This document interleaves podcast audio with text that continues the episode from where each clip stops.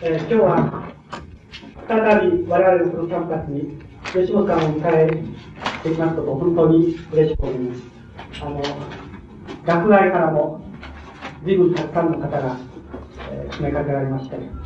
何か、えー、2年前の熱気が蘇ってくる、そういう思いが吉本さんについては、もう私どもが申すまでもないと思いますが、私は今日の文学の世界、また思想の世界で文字通り第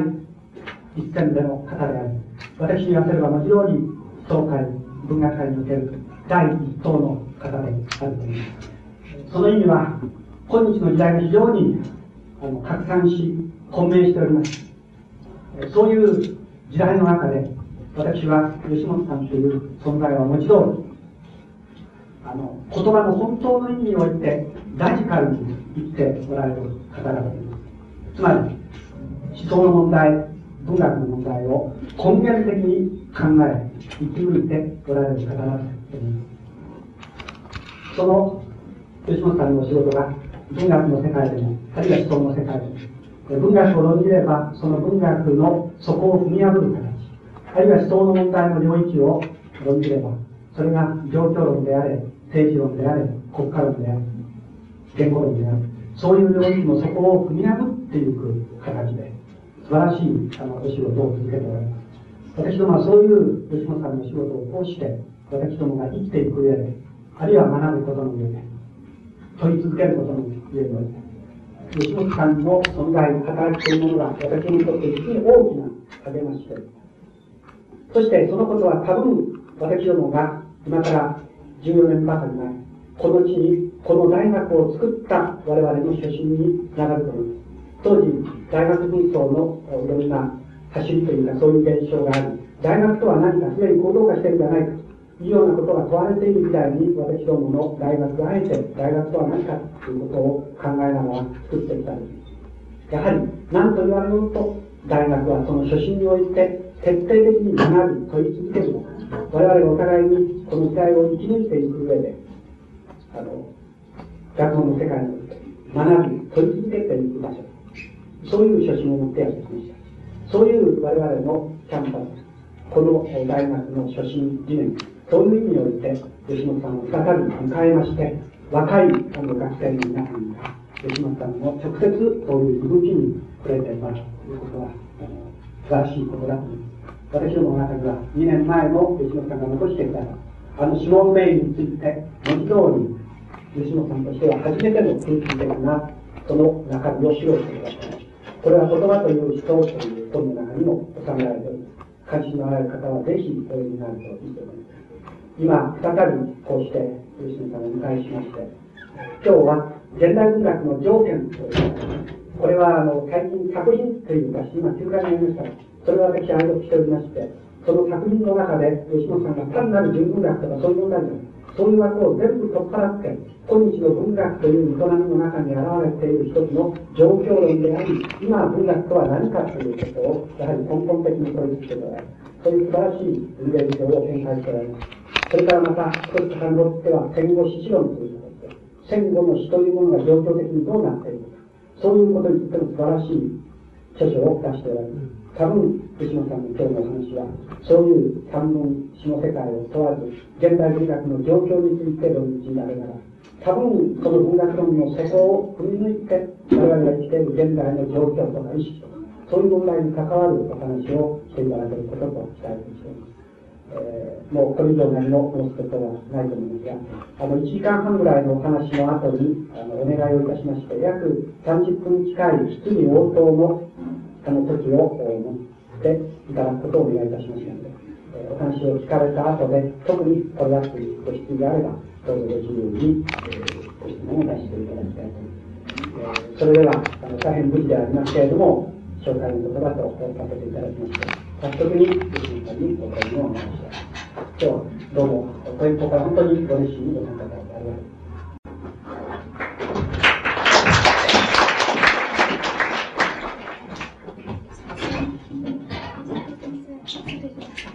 あ。の、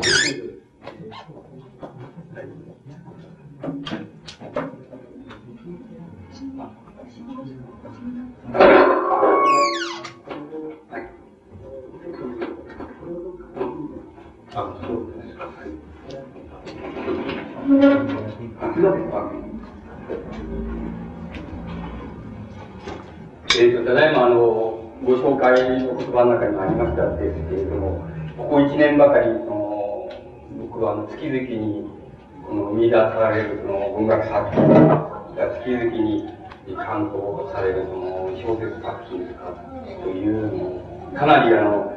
えー、と、詳しくって言いましょうか、あの、丁寧にあの、辿って読んできて、あの、きましたものですから、あの、その読んできたところで、あの、どういうことが、あの、起こっているのだろうか、それからどういうふうにそれを、あの、読んでいったら、あの、その、うまく読めたんだろうかっていうのは、そういう問題について少しあの、考えましたのですから、そのことについてあの、お話ししていきたいというふうに思います。あの、僕らが文学、ある文学作品を、これはいい作品だとか、これは悪い作品だっていうふうに、あの、漠然と読みまして言うときに、その、いい悪いっていうのをどこで判断しているかっていうことを考えてみますと、まあ、その、いくつも考えられますけれども、その、非常に登場人物に、例えば、その、登場人物のその、性格が非常に面白いとか、得意な性格の登場人物が出てきて、いろんな事件を引き起こす。それが、あの、面白いとか、それがいいんだっていう言い方も成り立つでしょうし、またあの、登場人物を非常に、あの、生き生きと描いていると、あの、描いていると、それで、この、生き生きと描かれているっていうことが、その、なんて言いますか、この作品もいいいい作品だ、例えばいい作品だと言わしてるもんだっていう、あの、その見方もできると思いますし、また、そうじゃなくて、この文学、あの、さこの小説をあの作った作者っていうものが、あの、優れた人なんだ。つまり優れた人ってことは、あの優れた、あの、内面性を持っている、心の世界を持っている人なんだ。あるいは、その、優れた何かの隠されたものを持っている、そのためにこの作品がいい作品に結果としてなっているんだっていう、そういう見方もまたできると思います。で、こういうような問題について、あの、少なくともその現在はあの、少し、なんて言いましょうか、その、詳しくと言いましょうか、少し踏み込んだ、あの、考え方が、あの、できるようになってきたというふうに思います。それでその、少し踏み込んだ考え方ができるようになったっていうところから、その、ちょっと入っていきたいっていうふうに思うんですけども、あの、具体的な例、作品の例を挙げながらいきますと、あの、例えば、柴引よし子さんっていう、その、もう、あの、老体官の、女流の老体官がおられますけども、その、その、柴木さんが、あの、貝紫幻想っていう作品を、現在、の、その、書きつつあります。その非常に、あの、優れた作品なわけですけども、例えばこの作品を例にとりますと、こういう、あの、中心になってくるのは、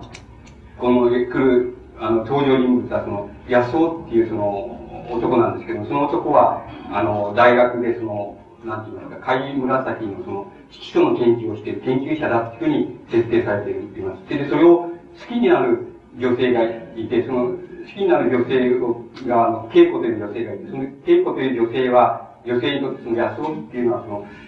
つまり、どう言いましょうか、その、気の繋がってないおじに当たるわけです。つまり、あの、近親であるわけなんです。それで、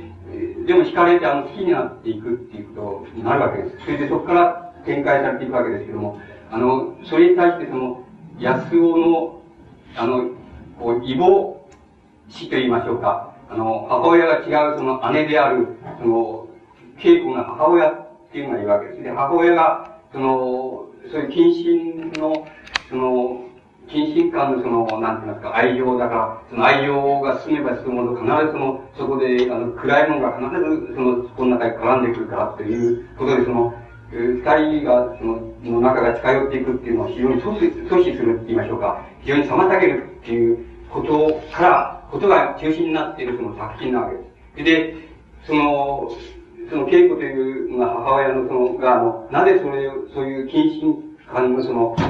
愛情だって、無意識の愛情がその深まっていくのを阻止するかっていうと、自分に体験があって、自分があの、自分の兄がその画家、死んだが、もう死んでしまって画家なんですけど、その兄を、あの、の病気をその世話しながら、その、だんだん自分の兄弟愛っていう限界をもう少しで超えそうになってしまうっていうような体験を過去に持っていて、それで、その、その、それをかろうじてその、踏み応えたっていう、あの、体験の暗さっていうのが自分の中にあって、その体験の暗さを自分の娘に再び味味わわせたくないというので、その、二人の中を盛んに妨げようとするっていうようなところ、そういう絡み合いのところから作品が始まっていくわけなんです。そこの作品を例にとりますと、その、えー、あの、お互いに惹かれていく、その、おじとその、めいというのは、それはあの、おじとめいであることはもちろん、よく知っている、血の、血の繋がってないんですけども、おじとめいだっていうのはよく知ってるわけです。ところで、あの、それでそれが惹かれていくっていうこともよく知っているわけです。で、ところがあの、えっ、ー、と、この母親がそれをその、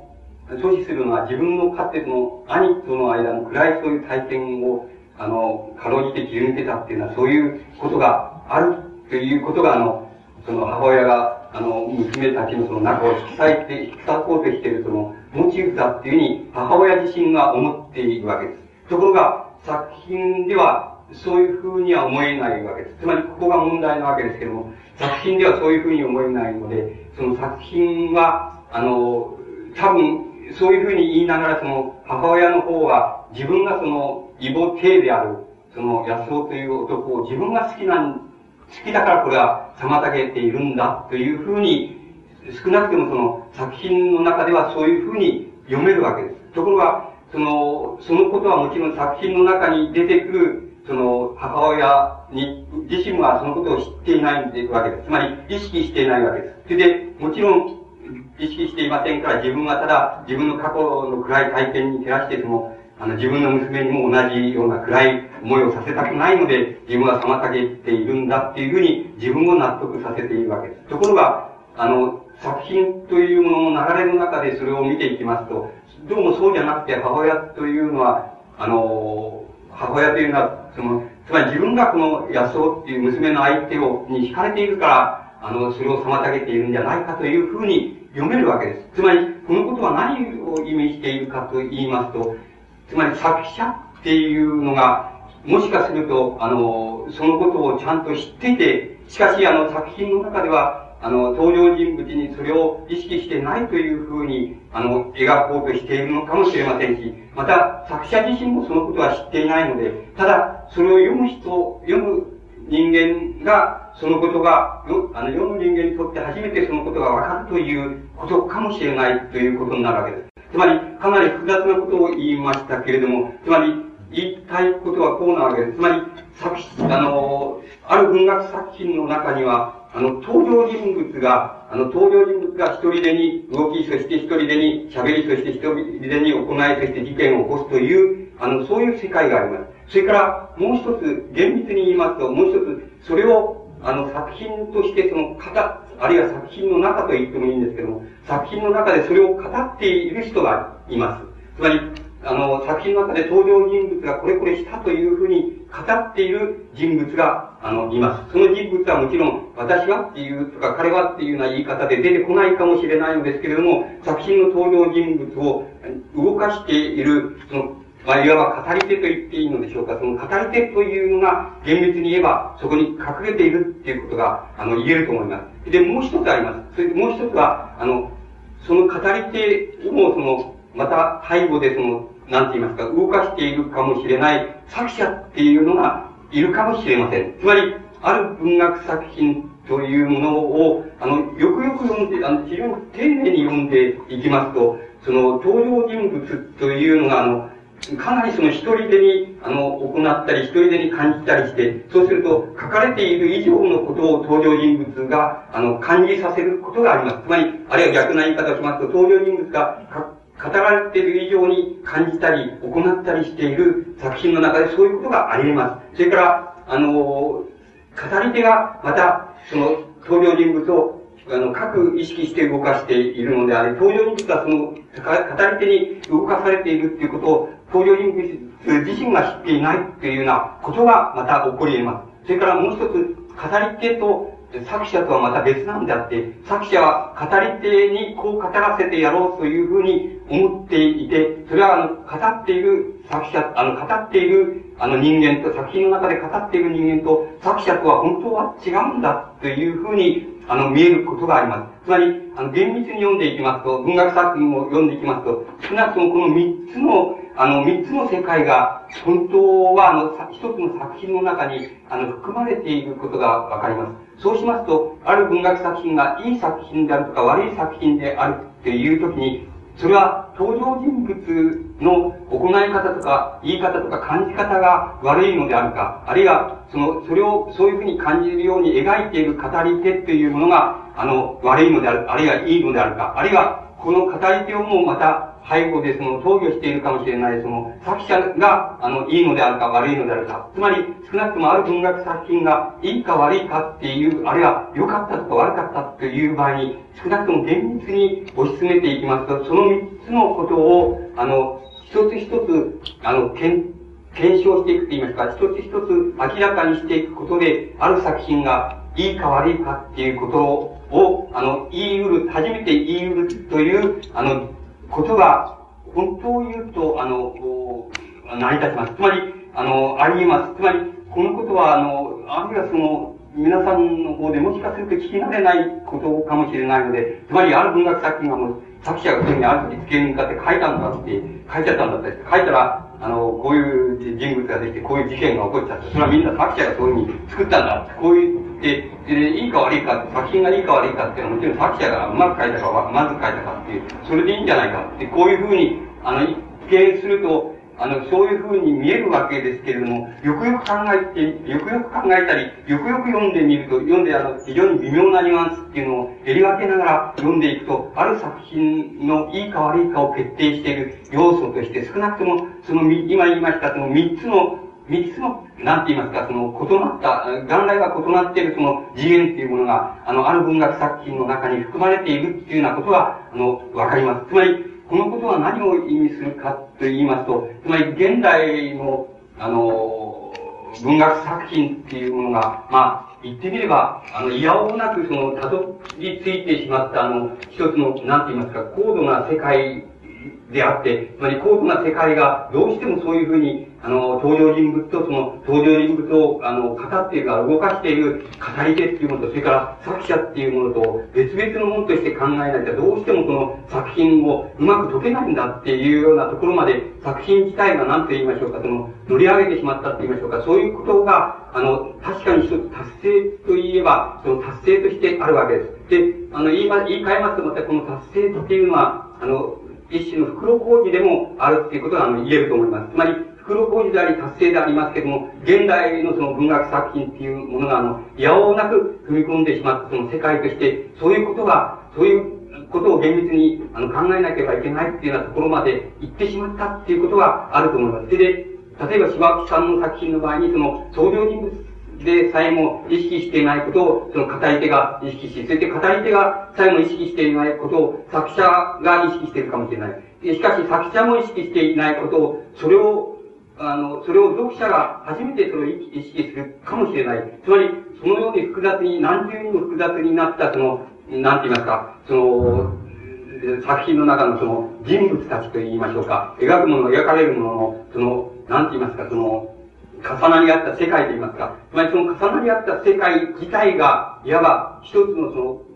芸、なんて言いましょうか、文学作品にあの芸術性を与えている、その一つの大きなポイントだっていうことが言えると思います。つまりこれは、ある文学作品、作品がどういうことを描いて、何をテーマにして、どういうふうに描いて、どういう結論になったかということの他に、そのように、そのように、例えば登場人物と、語り手と、作者と、作者の思惑と、そして作者でさえ気がつけついてないようなものを読者には感じさせるっていうような、そういうその多様な作用をその一つの作品の中で、あの、しているっていうことの中に、その、そのこと自体の中に、いわば、あの、文学作品の芸術性っていうのがあり得るんだっていう考え方を、この中、あの、文学作品の、その、なんて言いますか、評価の中に持ち込んでこなければ、あの、文学作品をよく読み切れないというようなところまで、あの、入り込んでしまった世界っていうようなものが、あの、考えられます。で、柴木さんのその、例えば、海外先幻想という作品を非常に優れた作品にしている要素の一つは、明らかにそういうその、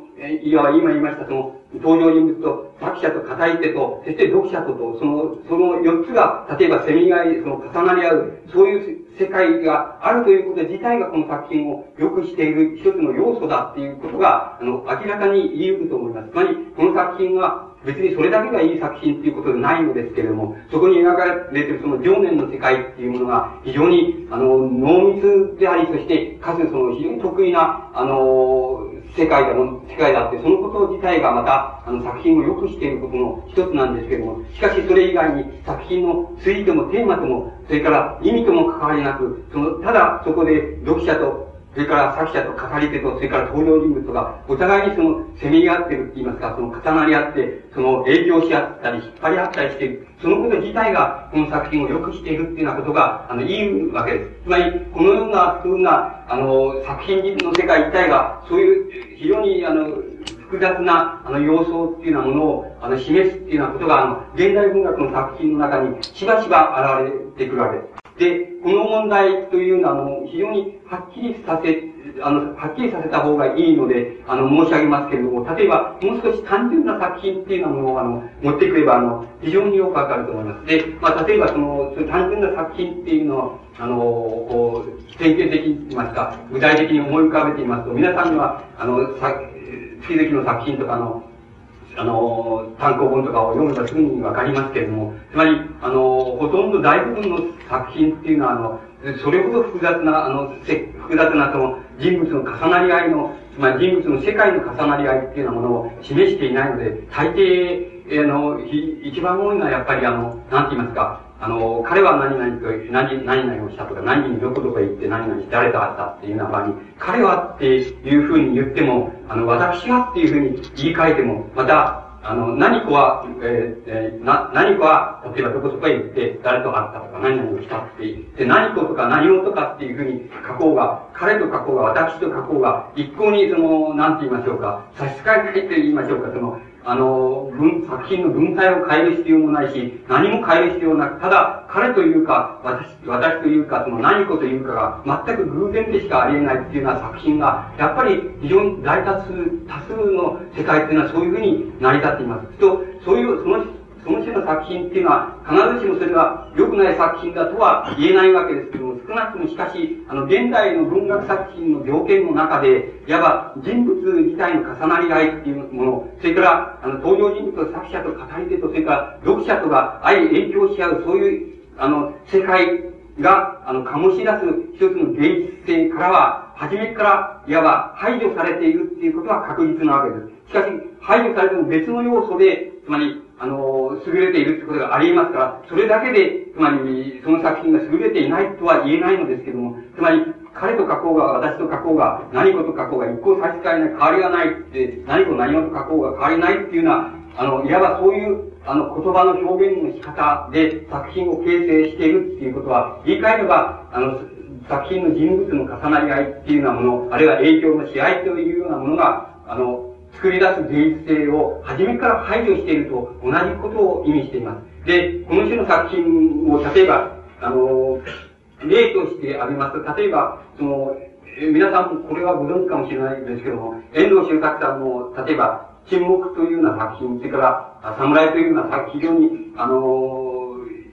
ある意味で優れた作品ですけども、この、例えば遠藤さんのその、沈黙たる侍っていうような作品が典型的に、あの、そういう作品だっていうふうに言うことができます。つまり、あの、ここではその、まずあの、えー、その、セバスチャン・ロドリコっていう、あの、つまり日本にその、えー、キリシタン弾圧が激しくなった時に、その、その弾圧の中でその、キリスト教を布教しようっていうふうに、あの、決心して日本に潜入してくる、あの、宣教師なわけですけど、宣教師が、例えば、その、戦勝士が私がこうこうしたっていうのは、私という形で、その私の式とか所感というような形でその作品が展開されていくわけです。それで、あの、その私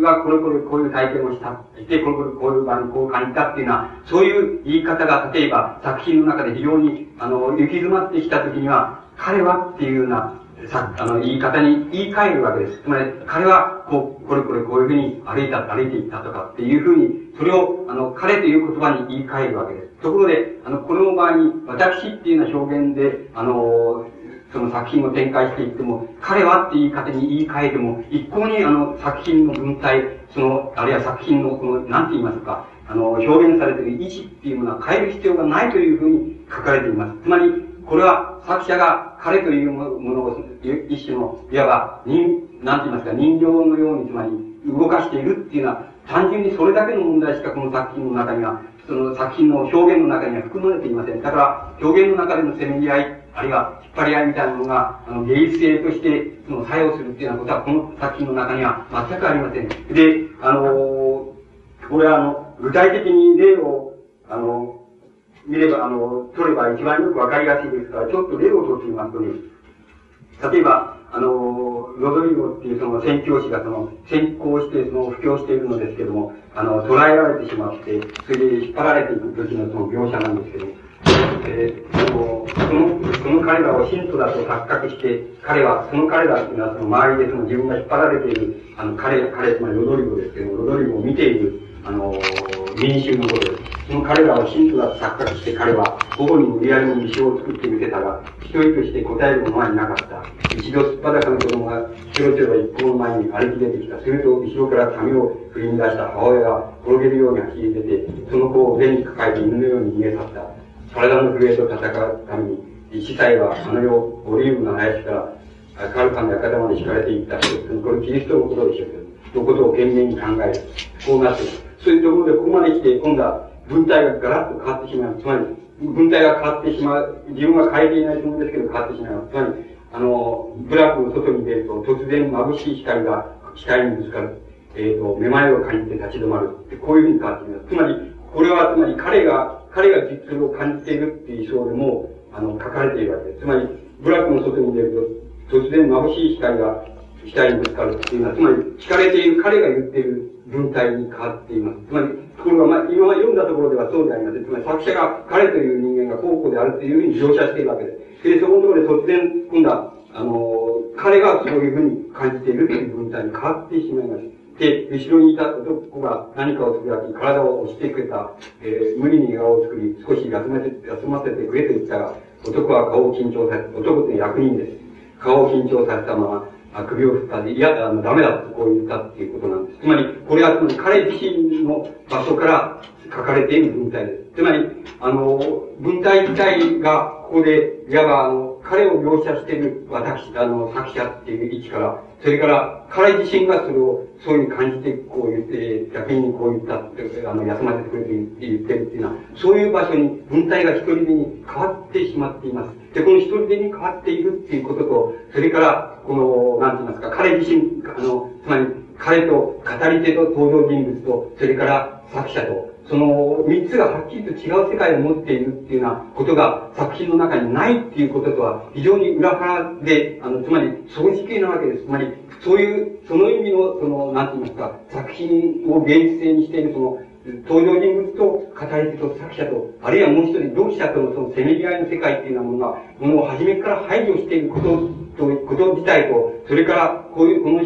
今言いましたような、その、いわば文体が一人でに変わっちゃっているっていうのは、つまり、あの、意識しないで、作者が意識しないで変わっちゃっているっていうのは、こととは大変関係があることだと思います。つまり、どういう関、その関係の根本は何かって言いますと、それは僕は通読性だっていうふうに思います。つまり、皆さんがよく、あの、例えば通読的だっていうふうに、あの、何かしらこの作品を読んだ後で通読的だっていうふうに感じられるような作品をお読みになった時に、よくよく一生懸命、よりよくよく丁寧にそれを、あの、丁寧にその、読み直してご覧になればすぐにわかりますけれども、その、その種の作品の非常に大きな特徴っていうのは、あの、文体、あの、文章の中で、あの、死語が全然構わずに変わっちゃってること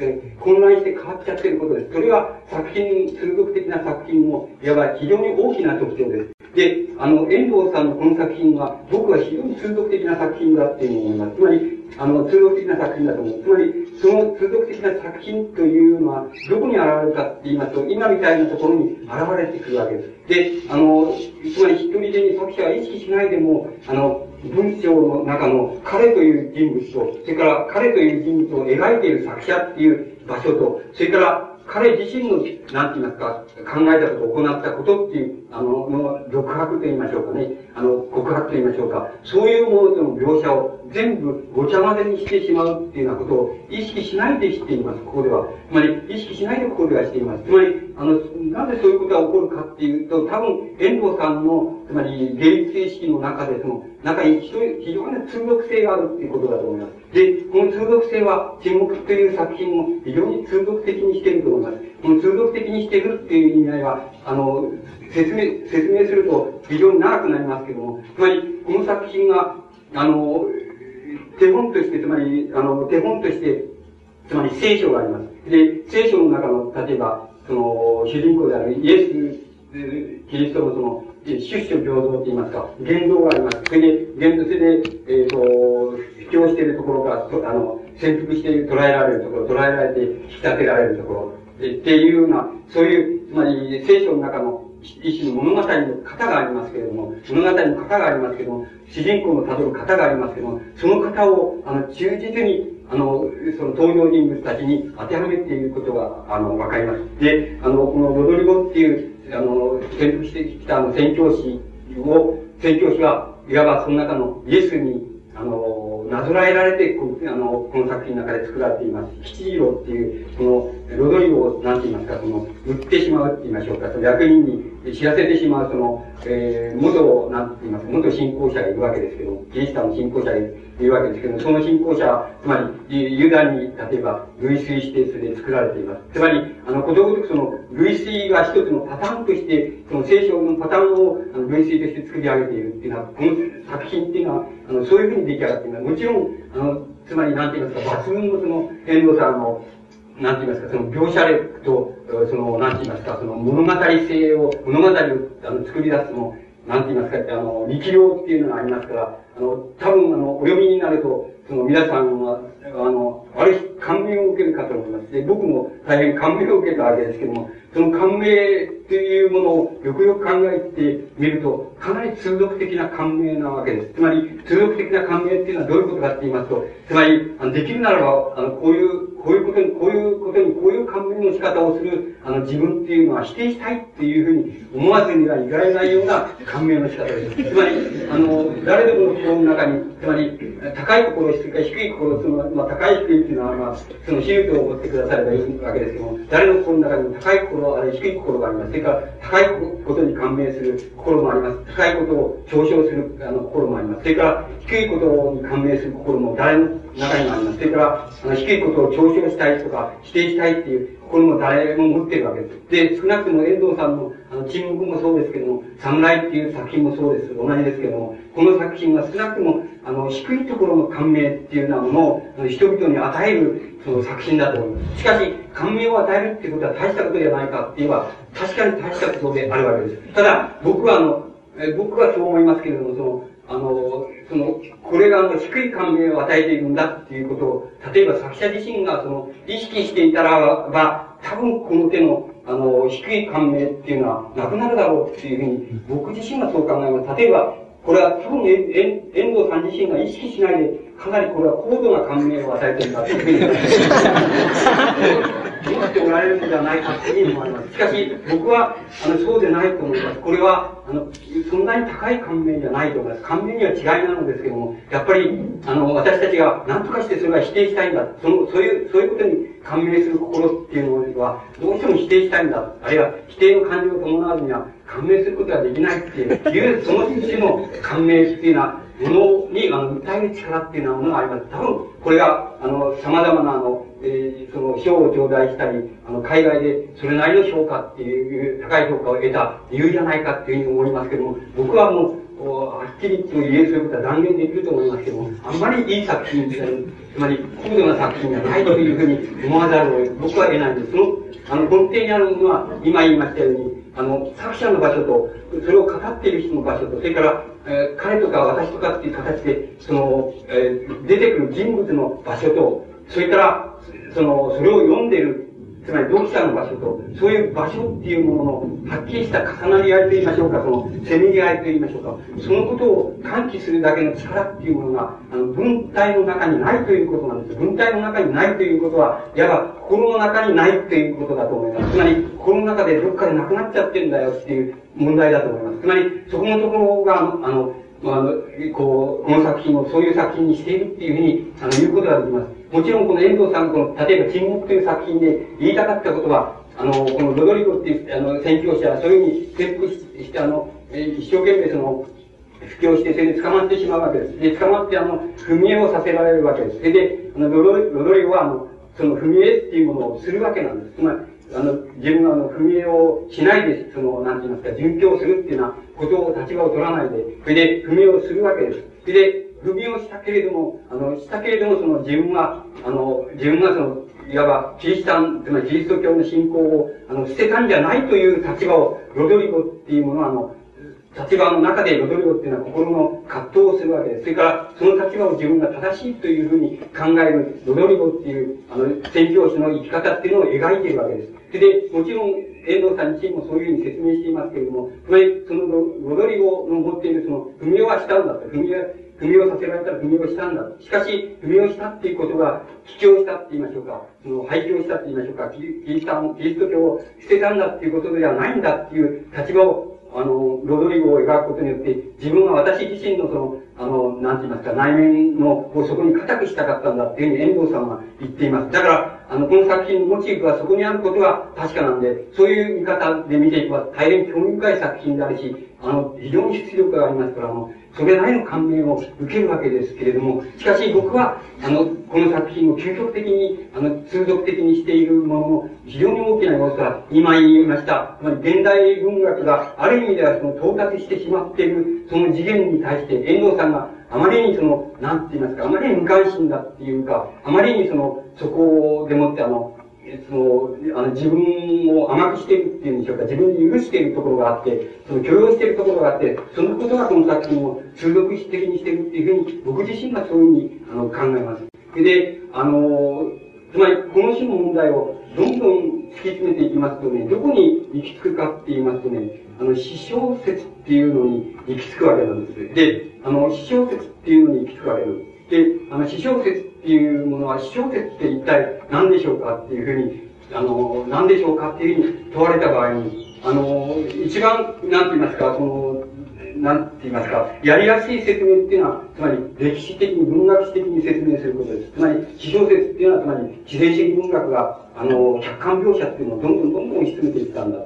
で、あの、彼はどうしたとか、私はどうしたとか、何かはどうしたっていう客観描写をどんどんどんどん押し詰めていったら、あの、その押し詰めて微妙なところまで押し詰めていった挙句、どうしてもその、ある、なんて言いますか、一つの、あの、体験という色合いと、それから、私の体験、作者、私と作者でいいわけですけども、私の体験っていうものと、それから登場人物の体験と、それから、あの、登場人物がその日常生活の中を、その、這いずり回ってる、その、その、這いずり回り方とか、どうもその区別のつかないところまでその、行ってしまったっていうのは、そういう、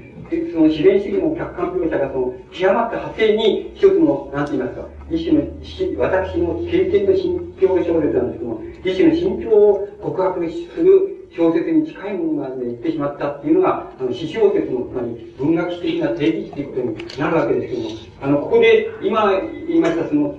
登場人物と語り手と作者っていうものの次元っていうようなことの言い方からその小説の定義をしています。と、この詩小説っていうのはどういうことかって言いますと、これは、あの、私、登場人物が、あの、私の体験の中に、私の経験の中に登場人物が入ってこない限りは、登場人物がどんなことを言おうと、どう振る舞っていると、それには無関心だと、あれ無関係であるっていうような、そういう作品が、まず、小説であるための非常に大きな条件です。つまり、あの、詩小説っていうのは、私の体験っていうのは、私の体験っていうようなものの中に入ってこない限り、登場人物である何か、あるいは彼、あの、あるいは僕、あるいは私っていうようなものが、どんな振る舞いをしても、どんな、あの、ことを感じても、そんなことは全然関係ないことだ。まあ、どんなことをしてもいい。ただ、私の体験に入ってきたらば、それは、あの、私の体験の次元の中に全部入ってきてくれないと困る。登場人物は全部私の体験の中に入ってきてくれなければ困るっていうようなことが非常に大きなあの条件だと思います。つまり、小説を、あれ、あの、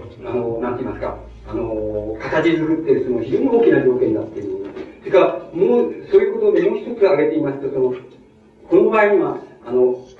り手っていうのは本当、作品語り手と、私ですね、あるいは、つまり作者ですね、語り手と作者とは、この場合には、小説の場合にはイコールと考えてよろしいんだっていうことなんです。つまり、あの、それがあの、小説の非常に大きな特徴です。つまり、少なくとも私の体験と、その、私、あ作者の体験と、それから、語り手の体験とが、本当はイコールでない場合でも、イコールであると、つまり、あの、どうあの、語り手の体験が少なくとも、作者の体験だっていうふうに思わせる、そういう文体の中でしか詩小説は成り立ってないっていうことです。これが非常に大きなあの詩小説のあの特徴だっていうふうに思います。つまり、この詩の特徴っていうようなものが、あの、詩小説は非常に大きな、あの、現在でもまた非常に大きな、あの、なんて言いますか、あの、現代文学の非常に大きな、あの、作品の、なんて言いますか、この、区分けの中の一つにしていることがわかります。で、あの、どう、この、詩小説っていうようなもので、現代の意味における意味っていうのはどういうふうになるかっていうと、これは、あの、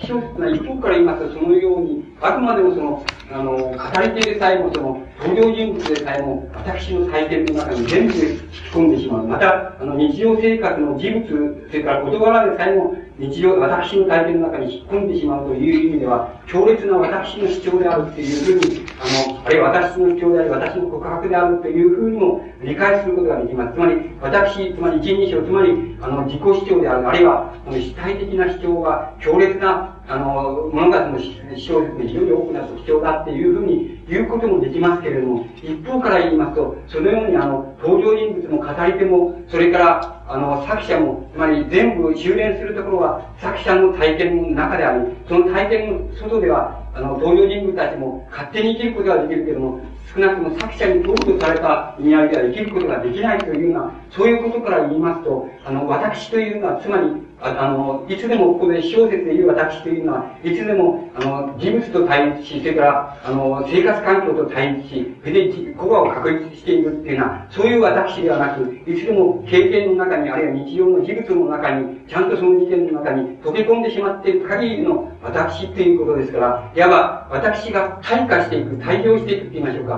私が退化していく過程の中にあるのが小説だっていう見方もできないことはないわけです。つまり、あの、現代、現代の、例えば、あの、現代の小説の中で、私とか主体とかいう景気っていうのは、非常に希薄になってしまっているっていうような様相が一方で考えられるわけですけども、つまり、その様相、つまりそういう見方からしますと、小説っていうのは、つまり、非常に新しい小説っていうふうな見方も一方ではできるわけです。つまり、私っていう、あるいは主体というようなものが、どんどんどんどん退化していっちゃう、文学作品の中から退化していっちゃう、その過程にあるものとして、詩小説っていうようなものを読むっていうような読み方も決してできないことではないっていうふうに、あの、言うことができます。それ、そのことが例えば現在でも非常に、あの、モダンな、あの、批評家、あるいはモダンな学者っていうようなものが、あの、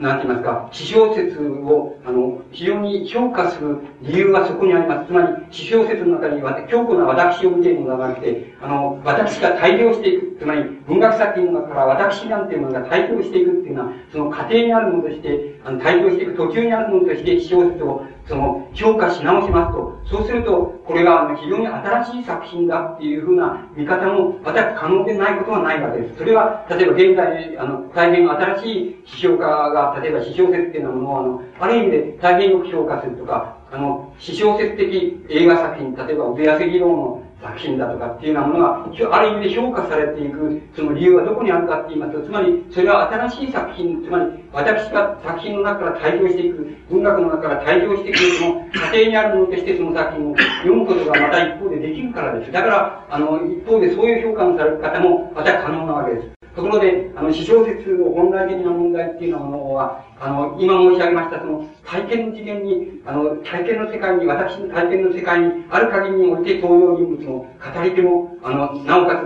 つ、あの、生活上の事物っていうようなものも存在することが許されるけれども、あの、それ以外のところでは存在することが許されないっていうのは、そういう、ある意味で、今先ほど言いました、その、登場人物と語り手と作者の明瞭なその世界の違いっていうようなものを意識的にですね、つまり意識的にそれを排除してしまって、皆ごちゃまでに意識的にしてしまった世界っていうようなものが、あの、詩小説の世界だっていうふうに、あの、例えば、あの、言うことも評価することができると思います。それも、この、具体的な例を挙げると非常にわかりやすいですから、あの、挙げてみます。これは、あの、宇野紀の何事も起こらなかったっていう、その短編なんですけども、短編の一節なんですけども、この何事も起こらなかったっていうのは、つまり、えっと、自分の、え経営しているその、えー、あの、衣装デザインのその、会社の、その、勤めているその若い、その、娘さんたちをその自分の調理である、調理にその、招待旅行に招待して、調理に自分の家でその、一晩その、大騒ぎをしたっていうのは、それだけの、あの、あの、非常に短い作品なんですけども、あの、この地方の特徴と、それから小説が持っている特徴っていうようなものを、非常にあの短い作品ですけど、いかんなく、あの、こう、表したその、割にいい作品です。よくできた作品だと思います。で、その、例えば、その、一節でその、皆でその、えー、その招待して、調理の家でもって、その、どんちゃん騒ぎをするっていうのは、そこのところの同社なんですけど、私はこの母から私がっていうのを、まあ、私がっていうのを作者であるというふうに少なくとも読ませたいわけです。つまり、あの、ここではそのように読ませたいわけです。けれども、まあ、それであるかどうかは別としてそう読ませたいこの私なんです。だから、私はっていうのは命をだっていうふうに読者には読ませたいという文体です。私はこの母からいろいろな歌の文句を教わった。私はあなたにほうれん草などという文句も教わった。今あの輪郭の境、居酒屋のところまで出て行って、それらの歌は私は大声で歌った。私もまた母と同じように、自分の声を良い声だと思い、自分で自分の声に聞き折れた。そういう話をすると客たちは、ようようとして手を叩いた。先生、その良い声で一つ歌ってくださいと言った。私は笑って手を振った。今はダメよ。今はその良い声が出ないのよ。歌でも小説でもだけれども、毎日毎日続けてやっていないと、途中でピンともちゃんと元が出なくなるものなのよ。さあ、お分かり皆さんがまず、まず歌ってください。言うともう、多少読んでもらった人たちが、変わる変わる大声で歌い出したというふうに、あの、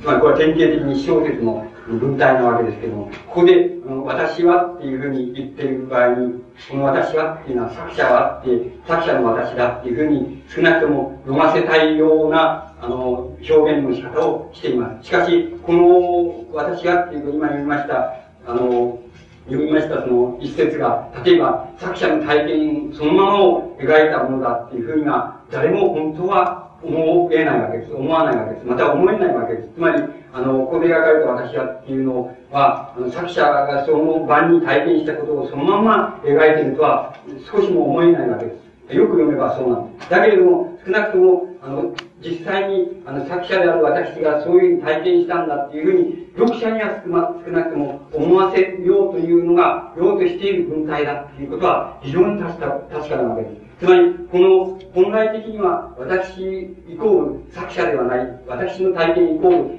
あの、作品に出てくる私の体験イコール、あの、作者の体験ではないのです。体験の描写ではないのですけれども、少なくともそのように思わせたいという、そのモチーフのもとに小説が書かれるっていうことは非常に確かなことだということが言います。つまり、あの、小説の作品の非常に、あの、なんて言いますか、そのキーポイントなわけですけれども、つまり、あの、登場、登場してくる私っていうものの体験が、作者自身の実際の体験であるというふうに思わせるっていうふうに、つまり、そのように読者に少なくとも体験させるという文体のところに、いわば、非常に大きな、あの、謎って言いますか、謎っていうものが、あの、含まれているわけです。で、しかし、実際によく見てみればわか、あの、読んでみればわかりますけども、これが作者の体験そのままを再現しているとは誰も考えないわけです。つまりよく言えば、ちゃんと作者はこの中で選択もしていますし、言葉の表現もちゃんと、あの、えなんて言いますか、あの、ちゃんとこう、掘り込んでいますし、ちゃんとそれなりの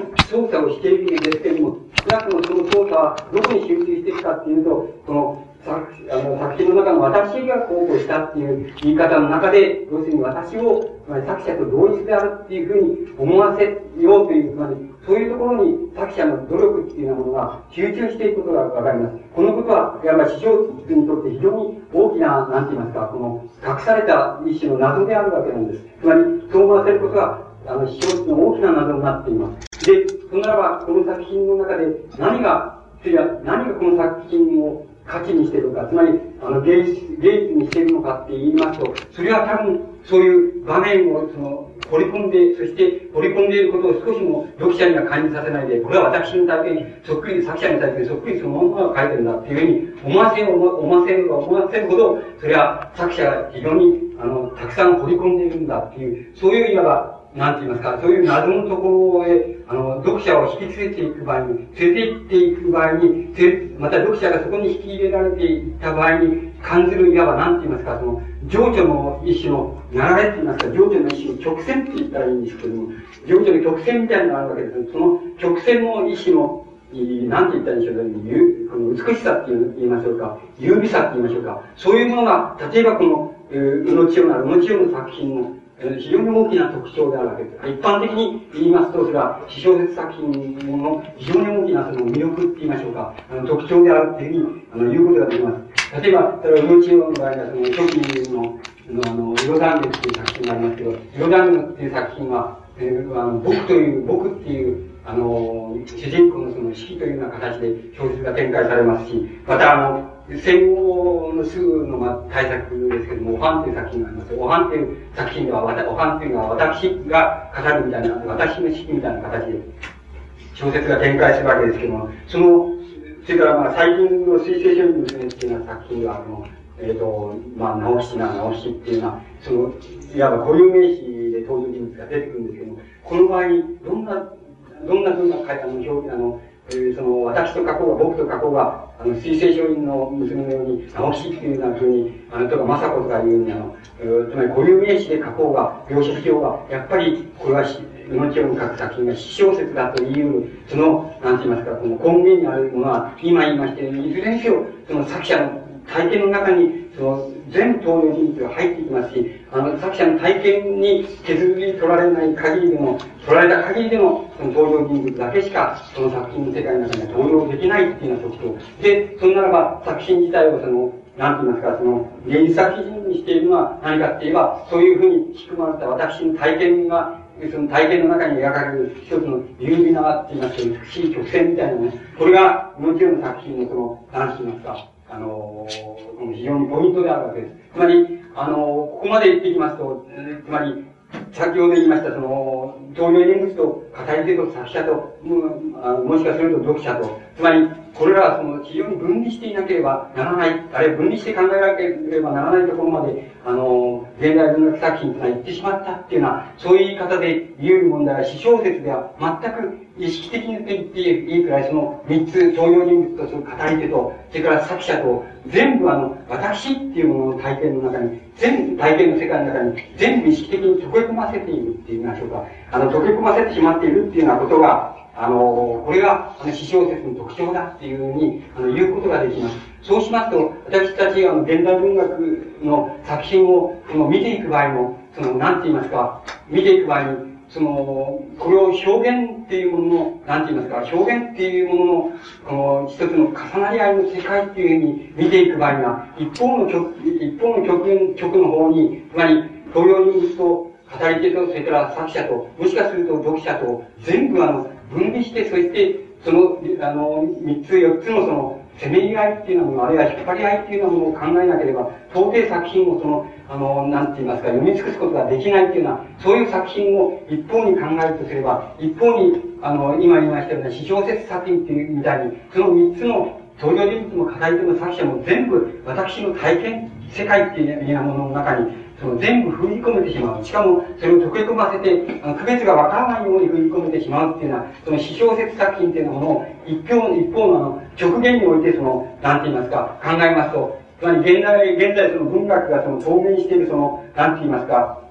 この、非常に大きな、つまり、幅と言いましょうか。つまり、大きな重な、あの、層の重なり合いとの、いわば極限から極限までっていうようなものを、一方で一つ抑えることができるんじゃないかっていうふうに考えます。そして、あの、僕らがその現在の作品を読んでいく場合に、どうしてもその、それを、その、量産を抑えながら、そこであの、作品を読んでいかなければいけないっていうような問題が、どうしても出てくるように、また、あの、現代の書かれている作品っていうのは、その意味では、あの、非常に高度に、あの、高度な、あの、袋工事、あるいは高度な達成のところまで行ってしまっていますし、また高度な達成が一方にあるかと思いますと、一方に非常に、あの、面々として、その、なんて言いますか、その、尽きないその詩小説のその、伝統的なその、なんて言いますか、世界っていうのは、一方にかあの着実にあって、そこでもまた決してその、つまらない作品ではなくて、非常に優れた作品がまた生み出されているっていうようなことがあります。この複雑さっていうのはちょっと、いわば、この類例がないって言いますか、ちょっと他に考えようが、考えられないような、その、なんか、この日本だけにあるんじゃないかっていうのは、そういう感じがする世界っていうのは、あの、出現しているように思います。で、あの、このような、あの、なんて言いますか、その層の重なり合いに対して、あの少しその、この、なんて言いますか、その、幅っていうのは、その現代文化の幅っていうのを考える必要がどうしても生じてくるっていうようなことがあります。で、詩小説が今言いましたように、あの、私が、いわば作品の中から、あの、退場していくその一つの兆候として、この作品、詩小説作品を見ることもできるんだっていう観点をどこまでも押し詰めていくと仮定していきます。そうすると、作品の中に、その私の振る舞い、私が各振る舞い、各事件にぶつかり、そして各解決してこうなったっていうのは、つまり、物語っていうようなものをは、あのどうしてもその作品のあの、物語っていうものを作れないんじゃないかっていうのは、あの、一方でそういう問題がどうしても出てきてる、あの、現在出てきてるというふうに考えられます。つまり、あの、そこであの、物語を作ることができない。つまり、あの、入り口があり、そしてその、登場人物がある事件にぶつかり、そしてその事件を解決したり、あの、悩んだりして、そしてそれを、その、出て、あの、つまり終わりまで持っていくっていうのは、そういう作品っていうのはどうしてもその、あの、現在っていうようなものを考えていくと、どうしてもそういう作品が作れない、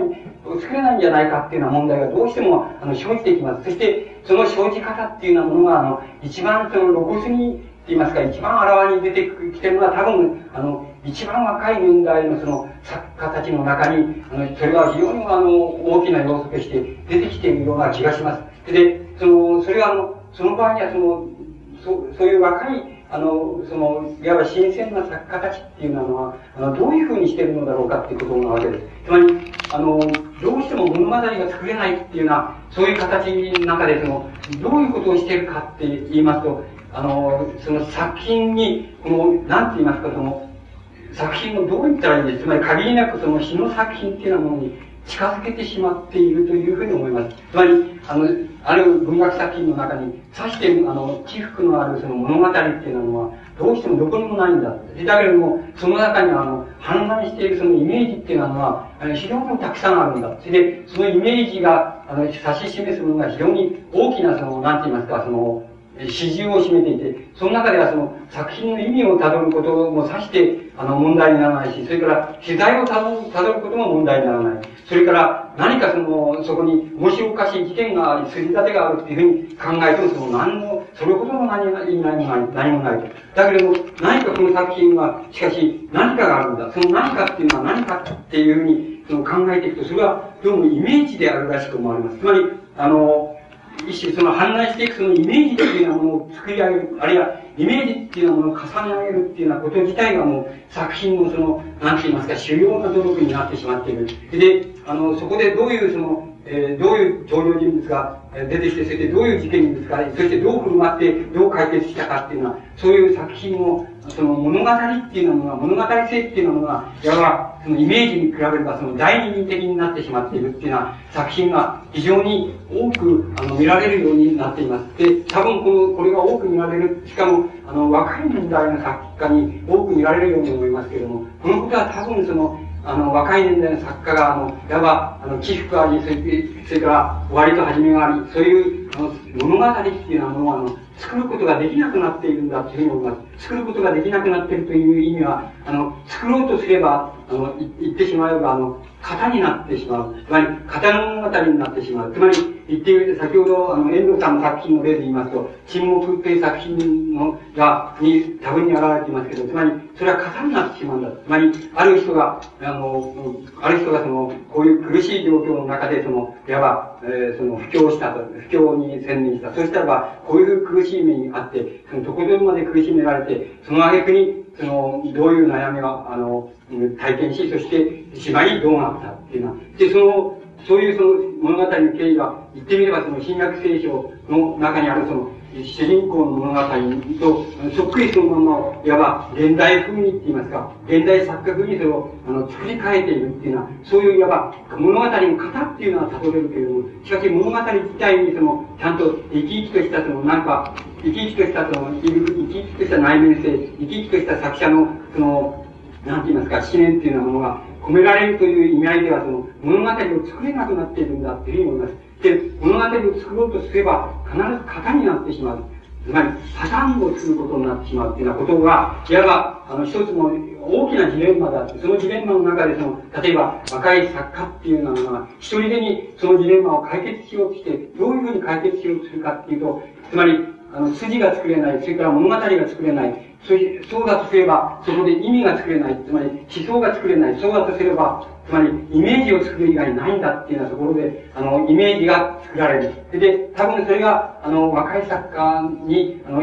が、イメージだけ、つまり、イメージだけが第一であり、そして、意味も思想性も、いわば第二的であり、その、どうでもいいって言いましょうか。つまり、第二的にしか作品の中で意味を持たない、そういう作品を若い人たちほど生み出してしまう、そういう状況っていうようなものがあるとすれば、その、多分そこは、あの、その物語を作ろうとすれば、あの、型になってしまうっていうこと。で、型になってしまうっていうことは、ある意味で、あの、通俗的になってしまうんだっていうこと。つまり、通俗的になってしまうんだっていうことをどうしても避けようとする場合に、その問題は、どうしてもイメージが、だけしか作れないっていうような問題。そうすると、それ作品が、あの、限りなく、例えば、詩の作品に近づいていくっていうようなことが、あの、生じてしまうんだっていうふうに、あの、思われます。そうすると、しかし、こういう、あの、状況の中でも、そうじゃなくて、あの、意味を作ろうとして、その、やっぱり、あの、ある意味で、大変見事に作り得ている少数の作家っていうようなものも、あのもちろんいるわけです。例えばそれは、あの、羽生優子さんの指令であり、それから、まあ、中上健二が例えば、あの、熊野、熊野などにその取材を取っているその作品っていうのがあります。つまり、あの、古典及び古典とか、それから自分の強度っていうようなものをある程度、フィクション化したそういう作品ですけども、それはあの、物語性を獲得するために非常に大きな苦心を払っています。つまり、あの、例えば、羽生さんで言えば、その、物語性を獲得していくために、あの、物語性と思想性っていうのを、それをその持続していくために、いわば、あの、その世界、作品の世界を、いわば、架空の世界に、つまり、この現実の世界では、経験的なありえない世界に作品自体を作り上げていって、それでかろうじてその中であの、物語性、それから思想性っていうのも保持しようとしています。つまり、この、その代わり、その、大変、現在我々、私たちのその、生活的な経験とか、現実的な体験のその実感っていうようなものに迫ってくるという意味合いでは、作品はそういうものを放棄していることがわかります。つまり、姉原優子さんの司令という作品は、そういう意味合いでも、意味合いでの生々しさっていうようなものを、初めから放棄しています。つまり、それを放棄することによって、かろうじて、いわば作品の意味、物語、それから思想性っていうようなものを、かろうじて保持しているっていうふうに、あの、言うこともできると思います。だから中上さんの場合には、例えば、それはもう、古典物語っていうようなものを、あるいは、その、いわば自分の、えー、強度であるその、熊野っていうようなものの、いわば、優勝性、伝統性っていうようなものを、いわば、ものに掴みかかるって言いますか、それを掘り返すっていうようなことをしながら、ある意味で、つまり古典物語に、いわば、なんて言いますか、取材を、あの、モチーフを変えること、固くすることによって、かろうじてあの、物語性と、それから作品としての緊張っていうのを、いわば均衡を保たせているっていうのは、そういう少数の作家っていうのももちろんいるわけです。ですけども、多分この、この努力は非常に、あの、個性的なって言いますか、個性的な、あの、才能と個性的な努力っていうのがいるのであって、多分、いわば、現代っていうようなものが、あの、小説作品に、その、強いている課題から言えば、その課題を、いわば、初めか、課題のある部分を、初めからの意識的に捨てるっていうことで、かろうじて作品の緊張性っていうようなものと、それから物語性、それから意味性、思想性っていうようなものをかぶして保持しているっていうような風に、あの、言うことができます。だから、この努力は多分その、現代文学の中で、いわば個性的な、あの、なんて言いますか、その、その作家個人に、その、帰着するような、個性的な努力っていうようなものに依存するので、現代文学が一般的に表明している課題っていうようなものからは、多分、その、一つ、その、初めからその条件を放棄しているって言いますか、あの、意識的に放棄しているものだっていうふうに、あの、言えると思います。で、現代文学が多分聞いているのは、あの、物語性の、その、喪失っていうのを、つまり、物語性の喪失っていうようなことがあって、作品の言えば、何緊張度っていうようなものを保とうとすれば、物語っていうようなものをどうしても喪失せざるを得ない、作れないっていうのは、そういう一種のジレンマっていうようなものが、あの、現在の文学が表明している大きなあの条件のように思われます。そういう条件の中で、あの、若い作家は、つまり無意識のうちにそれを一つの解決の仕方として、その、仕方をしていると思います。つまりその無意識のうちにしているその仕方っていうのは、僕はあの、一種のイメージの反乱だっていうふうに思われます。で、このイメージには、あの、意味をつけるようにつけようがないというか、つけようがありません。つまり、これは、あの、なんて言いますか、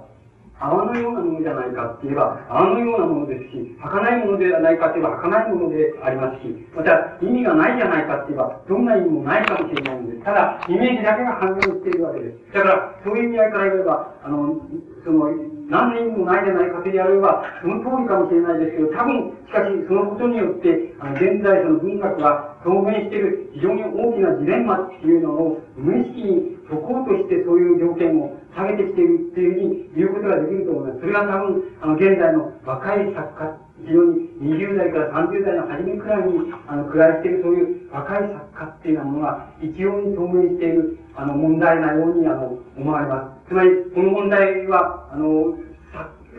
そのご本人の作家がその生きているというのにかかわらず、多分現代の作家、の、非常に現代の文学の非常に大きなあのジレンマであり、非常に大きな条件だって、あの、そこのことを、あの、どうにかその、解きうるっていうことが、あの、考えられなければ、多分ならないのでしょうけれども、しかしそれは、あの、考えられる前に、まず、多分その問題の所在っていうのは問題がどこにあるかっていうようなことをはっきりさせなければならない問題ですし、また、その問題の所在っていうのはもう作品の中で無意識に今の若い作家がその、それを無意識に表現しながら出てきているっていうようなことの中に、あの、いろんな意味を汲み取らなければならないような、そういう課題であるような気がいたします。ところで、あの、この、ところで今言いましたことと、正反対のことになるわけですけども、一定すると正反対になるわけですけども、つまり、現代文学の条件っていうのは、そういうところに、えー、その、なんて言いますか、盛り上げている。そして、それは、ある、若い作家たちによって、イメージの反乱、無意味なイメージの反乱っていうのは、言っていいようなものによって、その、いわば無意識のうちに解かれ、一方で解かれている。それで解かれようとしている。で、そうすると一方で、そのもう一つの解かれ方があるわけです。で、もう一つの解かれ方は何かって言いますと、あの、もの、それこそあの、鉄道鉄律の物語のパターンを、その、作り上げていくっていうことなんわけです。つまり、物語のパターンを意識的に新しいパターンを作り上げていくっていうことが、すなわちそれは文学の、現代の文学の条件であるというふうに、あの、文学条件をその、解決していくっていうのは、あの、そういうことが、あの、一方でやっぱり考えられているわけです。その、その、そのように考えられているものとして、例えば、現在のその、エンターテインメントっていうようなものがあるわけです。つまり、あの、現在のエンターテインメント、例えば、それは、その、非常に優秀なエンターテインメントっていうのは、あの、人たちを、まあ、挙げればすぐにわかれるわけですけど、それは、あの、星新一であり、それから、筒井康隆であり、それから栗本薫でありっていうような人たちにその、象徴されるような、つまり、こういう、あの、優れたエンターテイナーっていうものが、あの、何をしようとしてるんだっていうことを考えていますと、やはりあの、現代文学が乗り上げているその、一種のその、袋講義っていうようなものに対して、一つの解き方をしようとしているっていうことは確実なわけです。で、その解き方はどういう解き方かって言いますと、あの、絶えず物語のその、新しいパターンを作るっていうこと、その努力自体がその文学であるというふうに文学作品を作っていくっていうことなんです。だから、皆さんがお読みになればすぐにわかりますし、それは現在に多分たくさんの読者を、その、に迎えられているその、ゆえんであるわけだと思うんですけども、それは、あの、ご覧になればすぐにわかりますけれども、その、例えば、筒井さんや栗本さんのその、作品を読めば、典型的にあの象徴されるその作品を読めばすぐにわかりますけども、大変見事な作品です。その見事な作品っていうのは何が見事なのかっていうと、物語のパターンが見事なわけなんです。つまり、パターンが見事だっていうことは、つまり、例えば、あの具体的な、具体的に言えばこういうことです。つまり、例えば、ある月、例えば、ある月、あるいは、ある本で、あの、ある新しい本で、その、例えば、筒井康隆さんっていう人が、その、新しい物語のパターンっていうのを作り上げた。で、それは、着想点、それからその、内容の奇抜さという、その、その、ちょっと奇想天外性、天外な、そういう作品を作り出す。というふうに、例えば、そういうことがあるとします。そうしたらば、もう、例えば、その、例えばその、作品なりその、参考本なり本なりが出た、その翌月にはその次の、次の違うそのエンターテイナーは、もうその、ついさんの作ったその、新しいパターンを、もう自分の中にこなしてしまって、そしてこなした上で、自分はまたそれに対して新しいパターンを、を持ったその作品を、また作り上げるわけです。で、作り上げるわけです。それで、そして、今度はその、それがまた非常に新しいパターンのそのエンターテインメントだ。そしたらば、次にその、もう、それを、それを読んだ、もう、違うその、違うエンターテイナーは、また、これはすごいっていうことになって、いや、それならばっていうことで、自分がまた、もう、あの、これに対して、またこれをまた、自分が咀嚼し、自分の、身につけてしまって、その上で、自分がまたそれに対して、もっと新しいパターンをっていう、こういうふうに、新しいパターン、物語のパターンを作り出すわけです。つまり、この、なんて言いますか、この、なんて言いますか、このしのぎを削っている、そのありさまっていうのは、ちょっと、ものすごく凄まじいものです。つまり、この努力っていうのは、ある意味で言ったらば、つまり、これに比べたら、いわゆる、いわゆる今、今まで僕が言ってきました、その、そういう、そういう作家たちっていうのは、これに比べたら、はるかに怠け者です。つまり、はるかに怠け者です。つまり、あの、非常に安心しているところがあります。つまり、いい気になっているところがあります。つまり、油断しているところがあります。つまり、自分の持ち味とか、自分が身につけて持っている、あの、人柄の持ち味とか、あの、何かその、事実とか、そういうようなものを、そういうようなものに頼って、頼りすぎているところがあります。しかし、少なくとも、あの、現在のエンターテイナーっていうようなものは、あの、優れたエンターテイナーっていうのは、その人にとっては、その人のいわば安心感っていうのは、まず、そういう意味合いではありません。つまり、そういう意味合いでは安心感はないので、つまりもう、言ってみれば、もう、機械でもって、新しいパターンを次々に生み出すっていう努力を、ものすごい勢いでやっています。それで、あの、言い換えれば、そういう新しいパターンを作り上げること、物語をのパターンを作り上げること、そのことが、いわば文学だっていうふうに、ある意味では文学自体を、そういうふうに考えてしまっているところがあります。そのことが、例えば、現在のエンターテインメントっていうようなものの質を大変、あの、大変優れたものにしている要素です。あの、大変、つまり皆さんが、かつての、例えば、かつて私たちが10年なり20年前には、純文学と大衆小説っていうようなことを言って、で、大衆小説っていうのは純文学にならない、その、その、中毒的な甘くなっちゃってるのは、あの、大衆小説なんだっていうような風に済ましていたような意味合いでの、その、その意味合いの世界っていうようなものは、すでになくなってしまっています。つまり、そういう意味合いでは、あの、エンターテインメントっていうようなものは、あの、しのぎを削るように、日々、日々新しいパターンを作り上げていくっていうのは、そういうことが、あの、作家的な努力っていうようなものの根本的な、あの、要因になっています。で、このことは、このことは、やっぱり、あの、決して、その、侮ってはいけないっていうことだと思います。つまり、それから逆な意味で言えば、その、その、その種の作品が、例えば、たくさん、かなりたくさんのその、優れた、ある意味で優れた読者たちを獲得しま、してしまっていて、それに比べれば、あの、人文学の作家って、作家とか批評家とか、つまり僕らみたいなものは、食うや食やずでもうアップアップしてんだ。で、もちろんそうで、それで象徴される、それが出版社である岩波書店っていうのは、例えば、現在その、なんて言いますか、現在岩波書店っていうのは、ベスト10の60何とか90何とかっていうふうに、あの、出版社としてもう展開してしまって、あの、地図が全く変わってしまっています。つまりそんなことはどうでもいいことですけど、ね、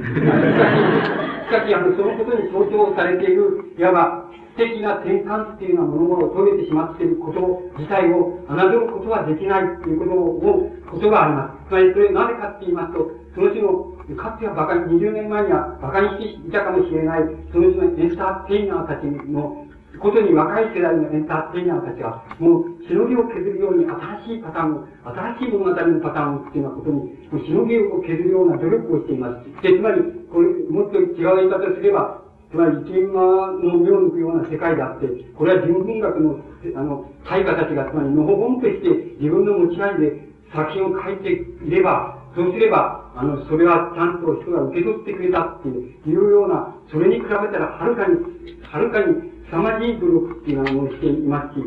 凄まじい才能っていうのが、あの、そこに集約されていって、それが、いわば質を向上させていますし、そのことが例えば、言ってみれば、現在の例えば、その文化全体をっていうふうに言うと、あの、やや故障がありますから、そうは言わないで、現在の、つまり、あの、マスコミュニケーションっていう、まずで考えられる文化現象っていうようなものの、いわば、色合いを塗り替えようとするくらいの、あの、質的な転換っていうのを遂げさせている、その大きな理由です。つまり、この努力っていうのは、まあ、ちょっと皆さんが、あの、まともに、まともに読んで、あの、それは、生さん、でもあの、福山さんのいいですけれども、まともに読んでごらんなれば、すぐにわかります。いかにすごいかっていうことがわかります。つまり、あの、いかにこれが、あの、かなり高度な、高度なその技術と、それからかなり高度なその、あの、あのなんて言いますか、その、緊張と、それからかなり、その、